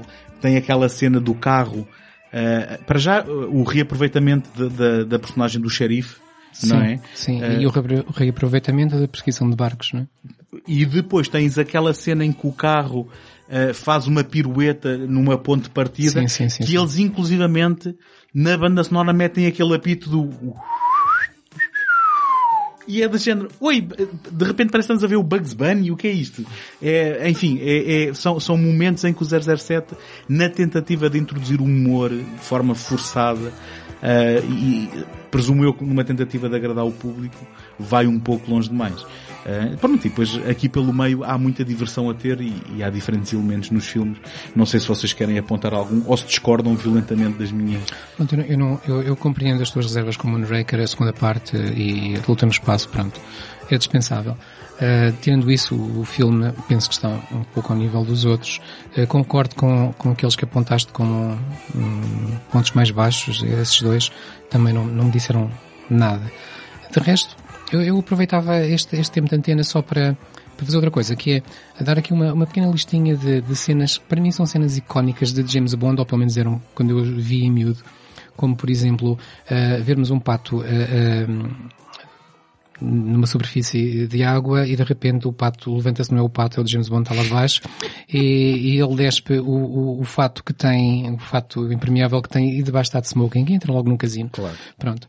Uh, depois, uh, essa, essa cena que estava, não é essa, mas a cena que está antes dessa, do, do filme anterior, o Live and Let Die, que tem a a mais, provavelmente até hoje mais impressionante e fantasista perseguição de barcos em- nos canais e, e os pântanos do Bayou de, de Nova Orleans. Uh, depois ele, E acho aí, filme, aí também temos uma inversão de fatos, mas é quando ele vem de, de parapente, não é? Exato. E, e depois ele, ele, ele salta do barco numa, numa catarata e fica logo com uma, com, com uma asa delta. Outra, outra icónica para mim é aquela fuga em esqui em que ele salta por um precipício e nós pensamos, agora saltou, mas ele é maluco, quando é que ele vai parar? Ele salta de um paraquedas e, e desce de Com, paraquedas. com o, o Union Jack. Sim. Já agora posso só fazer um Spy? You Love Me. Esse foi o primeiro filme sem o Saltzman. E Sim. foi uma espécie de afirmação. Eh, eu- não sei se vocês repararam ao vê-los todos de seguida. Este filme é um pouco mais grandioso do que os filmes anteriores. E isso foi quase uma afirmação do Broccoli de que o James Bond estava para ficar. Eles foram buscar o Lewis Gilbert para, para filmar este, que já tinha feito o Só se vive duas vezes. É um filme que eu não gosto a 100%, acho um bocado megalómano e há um, há um abuso de, de uso de miniaturas no- nas cenas finais, mas hum, este filme tem uma fotografia muito mais requintada do que os filmes anteriores e, e foi quase um sopro de vida pa- do Broccoli dizer, ok, estamos aqui, estamos para ficar. Continua. Ah, desculpa, e, e- essa cena inicial foi quase um statement de dizer Sim. é um salto no abismo, mas pode ser que a gente tenha aqui um paraquedas hum, muito british para, para. Continuando a lista, o lote submergível do The Spy You Love Me, em que se transforma num submarino. O, o salto sem paraquedas do Moonraker, em que ele salta do avião, vai atrás do Jaws, um dos oponentes, que é o único oponente que aparece em dois filmes, e, e rouba-lhe o, o paraquedas em pleno E voo. como é que ele vai sobreviver a isso? Diz-me lá. O Jaws? Sim, porque ele, ele, ai não, não, é no Moonraker, Sim. Mas ele depois aparece mais à Sim, frente. sim, sim, sim, ele sobrevive. Ele sobrevive sempre. Como é que ele Eh, sobrevive? eu acho que ele também sobreviveu ao Moonraker, nós é que não, não, não, não, não, não vimos ainda. Deixa-me Eh, adivinhar, quando caiu fez um buraco e depois voltou para cima. Ah não, isso não, não é o Bugs Bunny. Eh, acho que Mas ele cai o buraco sobre uma tenda. Acho que ele cai sobre uma tenda, não sei se é de um circo, uma coisa assim. Depois há, eh, também no Moonraker, ao inverso, há, uma gôndola que se transforma num carro e sobe pela, pela, pela Praça de São Marco. Eh, há a famosa cena de sexo em gravidade zero no Moonraker. Eh, Eu não vou dizer outra vez. há o, o, o carro que anda, depois de lhes furarem os pneus no Octopussy, segue pelos carris de comboio, como se nada fosse. Eh, Tem a mesma bitola? Há uma luta sobre um avião em pleno voo, também no Octopussy. Há um salto da Torre Eiffel. Este não é, o- não é o Bond, é a personagem da Grace Jones. É no Al- al- Kill. Algo me diz que não vais falar das aborrecidíssimas cenas subaquáticas do Thunderball, para não? Não. E, e há, e há finalmente um carro que primeiro fica sem desjadilha e depois é cortado ao meio também Claro. no View to a Kill, mas continua o seu, o seu caminho. Esse- isso é num teledisco dos, dos Duran Duran, não é? Essa cena é de um... Não, não, o teledisco passa-se só no- na Torre Eiffel. Eh, Não, e- por acaso tem cenas do filme e mostra, mostra Já- isso. Mostra, mostra. E pronto, acho que são aquelas cenas que um miúdo que vai cinema não esquece. Eu, eu, desculpa, eu, o Tomás está ali mortinho por falar, mas eu só queria fazer um apontamento para complementar aquilo que eu tinha dito e o que tu disseste. E, e tu estás a falar de, de- destas, destas cenas que são marcantes do filme. eh, e eu, como tinha dito, ehm, quando penso em James Bond, um dos filmes para os quais o meu eh, imaginário recorre é um que ainda não foi aqui muito falado, que é o Só se vive duas vezes. Não só aquela cena que eu já tinha referido, como toda a questão de termos o Blofeld eh, num, ehm, num, como é que se chama? Underground layer, não é? Como é que é Sim. Num esconderijo que é dentro de um vulcão. Um, E de certa forma, para mim, esse é um daqueles filmes que uh, depois até mais tarde vai ser alvo de paródias e de, uh, de introduzir uma certa iconografia que é um, indissociável de, de, de James Bond, num filme que eu ainda gosto, tenho a curiosidade de ter tido o argumento do Roald Dahl, um escritor mais conhecido por escrever contos para crianças, um, nu- nu- numa fuga, digamos, é àquela- família de que o José falava, ahm, mas que tem alguma insensibilidade cultural, vendo hoje em dia. Ahm, estamos a falar daquele filme em que o James Bond se mascara, vá, entre aspas, de japonês. Ahm, Sim. Mas ainda assim, Uh, tem, tem toda uma, uma sequência final naquele, naquele esconderijo que é, que é um- um- uma daquelas demonstrações da, da produção do tal Ken Adam uh, e, e que, hum, pronto, que é um daqueles elementos indissociáveis Só da, dizer, série. exato, nós não, não referimos isso e é, e é importantíssimo. É, é os cenários de interiores, cenários futuristas, que aparecem em três ou quatro filmes de, de, de- de- obra do Ken Adam, que ele próprio afirma que queria mesmo acabar com todas as regras e fazer qualquer coisa completa no- completamente nova. E hoje ainda aquilo, aquilo ainda nos salta aos olhos. Só para, para acabar, dizer que Uh, aquilo que eu menos gosto nos filmes de James Bond são dois ou três filmes que geralmente se passam nestes cenários em que o final é uma tremenda luta armada que aquilo não tem fim, a gente a matar gente e a caírem e, e nós podemos contar eram 90 contra 80, agora já são só 70 contra 60. Sim, mas E- sem estar aquilo- nada propriamente em nada jogo. está não é? em jogo Sim. e aquilo nunca mais É acaba. só uma encenação de tiroteio, sim. Enfim, se calhar o Só se vive duas vezes sofre desse mal, acho sofre, eu. sofre, sofre. É, é dos piores nesse sentido. Mas eu, eu apontaria novamente aquele do, do Spy Who Loved Me, que também sofre desse mal no- nos, nos cargueiros, eh, na- naqueles navios. Ahm, mas sim, concordo contigo. Ó Tomás, também queres dizer qualquer coisa ou não? Ah, não, nem por isso. Porque vocês já disseram tudo o que havia a dizer. Eu também já disse tudo o que havia a dizer sobre os únicos dois filmes que eu queria referir, que era o Doctor No e o On Her Majesty's Secret Service. Ou seja, tu és o menos fã então da saga, é isso que estás a dizer. Ahm, Talvez. ok. Sim. Mas, mas então estás a dizer que esses são os dois filmes que destacarias desta, desta coleção de 14? Ah, sim, só porque acho que quem, quem nunca viu, se calhar é preferível começar por dois do que estares a dar uma lista de 7 ou Bom, 8. é sempre, sim, é sempre bom começar por algum lado. E assim podem começar pelo primeiro, deve-se começar sempre pelo princípio, e depois podem ver aquele que se calhar nunca ninguém viu, porque é o do Lazenby, mas se calhar toda a gente devia ver. Eu, eu acho que ele começa a ser reconhecido. Ah. Não comecem é pelo Casino Royale, não é, José? Não, o Casino Royale de, de 67, não é?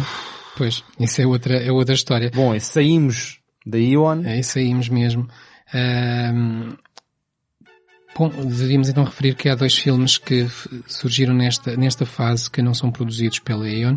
O primeiro, o tal Casino Real, que foi com, cujo, cujos direitos foram comprados pelo Charles Feldman, Charles K. Feldman, e, e, e ele, ele terá proposto mesmo a... a- Chuba, só, só, só, só aqui uma, ou seja, foram, foram comprados pelo Charles Feldman, porque na verdade tinham sido passados para ele depois do, do primeiro que tinha comprado Sim. os direitos para fazer aquele filme Sim, do Casino ele- Royale, ele- aquela sátira americana com Sim, o Jimmy Ele Bond. viu, viu o filme e achou que podia fazer melhor, comprou os direitos. Comprou os direitos a esse ao Gregory Ratoff. Quando a Aeon pega nisto, não, não tem os direitos do filme. Ele, ele Exatamente. terá proposto à Aeon fazer o filme com eles, eles não quiseram, não o queriam como parceiro, e, e ele resolveu fazê-lo sozinho em 67, sozinho a maneira de dizer, ele tem, o filme tem um, dois, três, quatro, cinco, seis realiza- realizadores, eh, mais eh, argumentistas, atores famosíssimos, nem se Bom, fala. e, e entre esses realizadores temos John Huston, Temos John Huston. Irving Kershner. Portanto, Não, não, não. Não, o não. Irving Kershner não, é, é, é, é do outro. é depois do Não, outro. é o John Huston que É o John. Huston, Temos sim. John Huston. Não, e é- temos o Hughes, Woody Allen, Woody Allen a aparecer como ator e, e também escritor não acreditado. Sim, temos o Peter Sellers como ator, temos a Ursula Andress, volta agora num papel eh, a sério.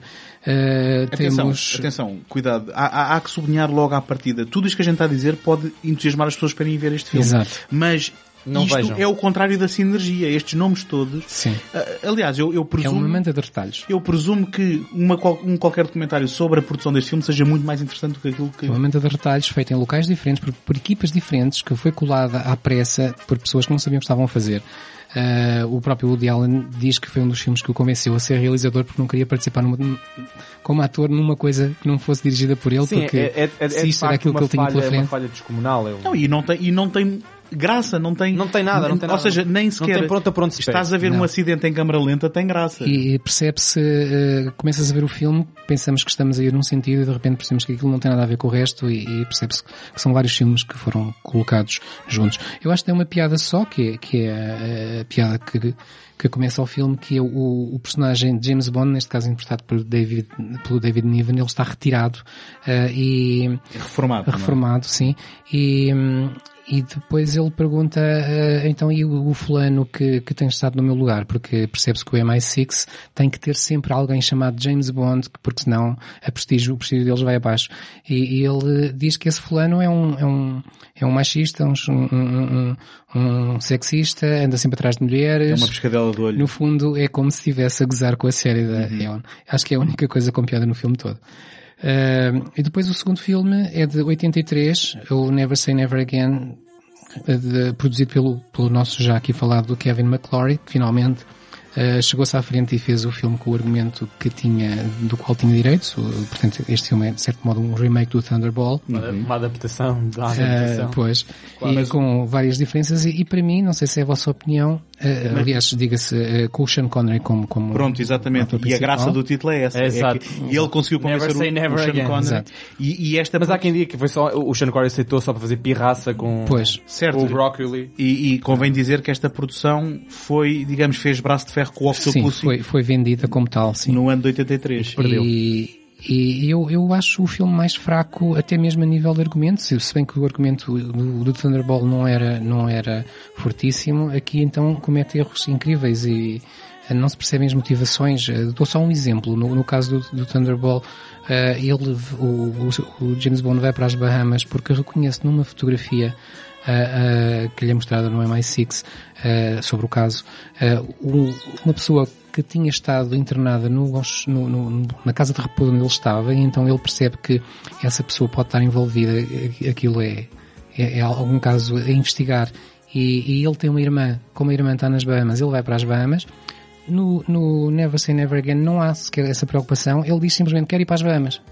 E depois quando a encontra, ah, és irmã dele, não sabia, porque ele realmente não Pois. sabia. É tudo muito Mas olha, e, e o que me dizes do James Bond a jogar videojogos com o vilão? É mais uma vez uma questão de olho aos tempos, não é? Bem, este- Aquilo, aquilo é, é esquisitão. Sim, sim, muito datado. Parece que E se está a vender aqueles jogos, de, os, os chamados arcade games. Tenho a curiosidade de ter um, Kim Basinger como uma Sim. Bond Girl, neste caso, não sei se pode chamar a mesma assim. Um, e depois também tem uma Bárbara Carrera a, a mastigar o cenário, não é? A comer o cenário todo, com uma interpretação descabelada, mas que chega até a ser divertida. Uh, e tem, uma, tem o James Bond numa perseguição de motas, que também é, é raro ver, Sim, é? é? verdade, acho que é a única vez.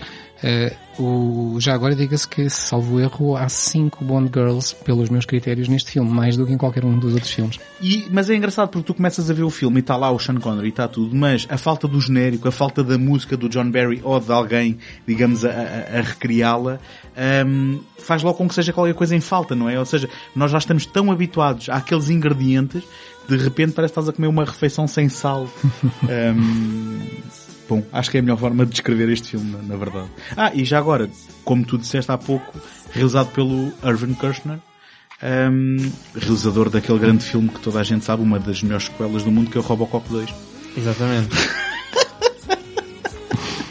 Apanhei-vos na curva agora. Um, Tipo, o outro, o outro, Guerras o outro é tanto dele como do outro. queres, queres, levar, queres levar então isto a bom porto? O que é que temos ainda aí mais? Eu tinha mais umas coisas de que falar, mas nós podemos deixar isto para o segundo episódio, Tá se bem. calhar, como, como por exemplo fazer um resumo das bandas É, sonoras. ele, ele disse ao início que tínhamos dois. Ele tinha dito Sim, ao início. e fazer um, um resumo das bandas sonoras e, E se calhar das melhores canções, depois Exato. falando todas como, um- como um todo, não é? E- Exato, e hum, basicamente era, era um pouco o que faltava, eh, mas podemos deixar para o segundo, se calhar dizer às pessoas, e outra coisa que, que, de que falamos sempre é das influências e de- do, do que veio depois, mas podemos também, em, em termos, em jeito de resumo final, deixar isso para o segundo, para o segundo episódio. Portanto, eu diria que para já já dissemos às pessoas o que é que elas devem ver, eh, ao serviço de Sua Majestade primeiro, e o Dr. No a seguir, não é?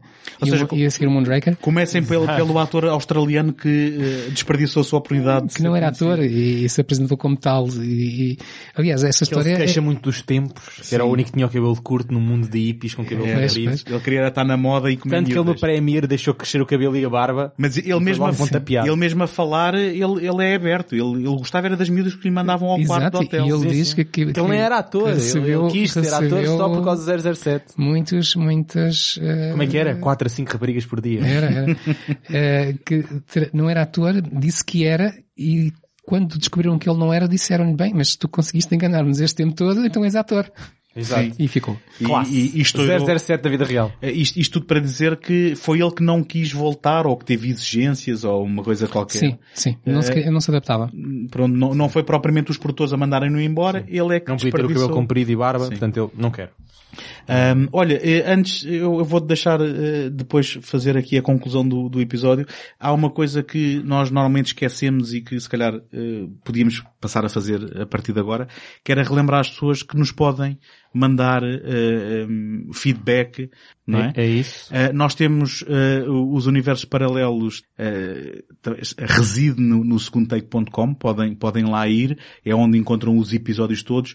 Também ajudavam-nos muito se deixassem uma classificação escrita, ou se não querem ter tanto trabalho, deixem umas estrelinhas no Apple Podcasts, ou se tiverem possibilidade de deixar feedback nos vossos leitores de preferência, façam isso. Digam-nos qualquer coisa, um, critiquem aqui os nossos erros, corrijam-nos os erros, uh, Mas não em demasia que somos pessoas sensíveis. Certo, mas eh, e se concordarem com aquilo que a gente disse também, eh, mandem, mandem É, um é, mail. prefiro, é, prefiro essa parte. Eh, também temos uma página de Facebook, também estamos... Nas redes, estamos em 2020, portanto nas redes, Exatamente. estamos Está- sempre nas Estamos, redes. estamos, em 1985 estamos no Instagram, está a começar agora, é uma empresa muito gira. Ahm, estamos no Facebook, portanto, Invistam os vossos dinheiro nas ações deles. façam questão em nos deixar uma palavra e procurem-nos. Portanto, se quiseres fazer estes pedidos, Posso então... só, eu queria só dizer, ah, acabar ta- aqui com... ah, também tens aí... Tenho, tenho uma nota muito rápida. Sim. Que é uma nota de sensibilização. Nós estamos aqui a falar da série, mas é importante salientar, eu não sabia disto. Toda a série 007, todos os filmes, compõem a quarta série mais lucrativa de todo de sempre. Está Uhum. apenas atrás da Marvel, da Marvel Cinematic Universe, do Star Wars, dos filmes do Harry Potter. Portanto, eu não sabia disto. O- Onde é que entrou os Pokémons aí? Porque eu tinha ouvido falar que a série mais rentável, e não estou a brincar, A sempre era os Pokémons. Mas deve ter Bom, a ver, não sei, só tá- deve ter a ver sei- com o enquadramento de números Talvez, e tudo é, mais. porque é de cinema. Isso que é o Pokémon Ah. a televisão. Ok, é uma Aqui série cinema. multiplataforma. Série de cinema. Ok, portanto, aqui ok. diz cinema diz é o Marvel Cinematic Universe, Star Wars e, o Harry Potter. Não sei qual é a ordem. Ok. Mas sei que o, o 017, todos os di- só os da Ion. Uhum. Os, os de não Ion também são só dois. É pocket, pocket money. Exatamente. Todos os da Ion compõem, portanto, um total lucrativo de a quarta série mais rentável de todos os tempos. E queria só acabar para sensibilizar as pessoas para verem a segunda parte, não necessariamente porque vai ser uma parte interessante e que o José já teve a elucidar-nos sobre alguns dos tópicos que vamos discutir, mas podem ficar para a segunda parte das Bond Girls. Pronto. Também, portanto. Então assim despedimos como, como os filmes de James Bond costumavam fazer. Quer dizer, este foi o primeiro episódio. James Bond will return, ou Universos Paralelos will return in, quê? Em Abril, não é? É, é em abril. Nada anticlimático esta dúvida. Por, por altura da estreia. Vamos fazer assim. Vai ser no mês de estreia do, do novo filme. Exatamente. Portanto, esperemos encontrar-vos aí. Até à próxima. Até à Até próxima. à próxima. Tchau.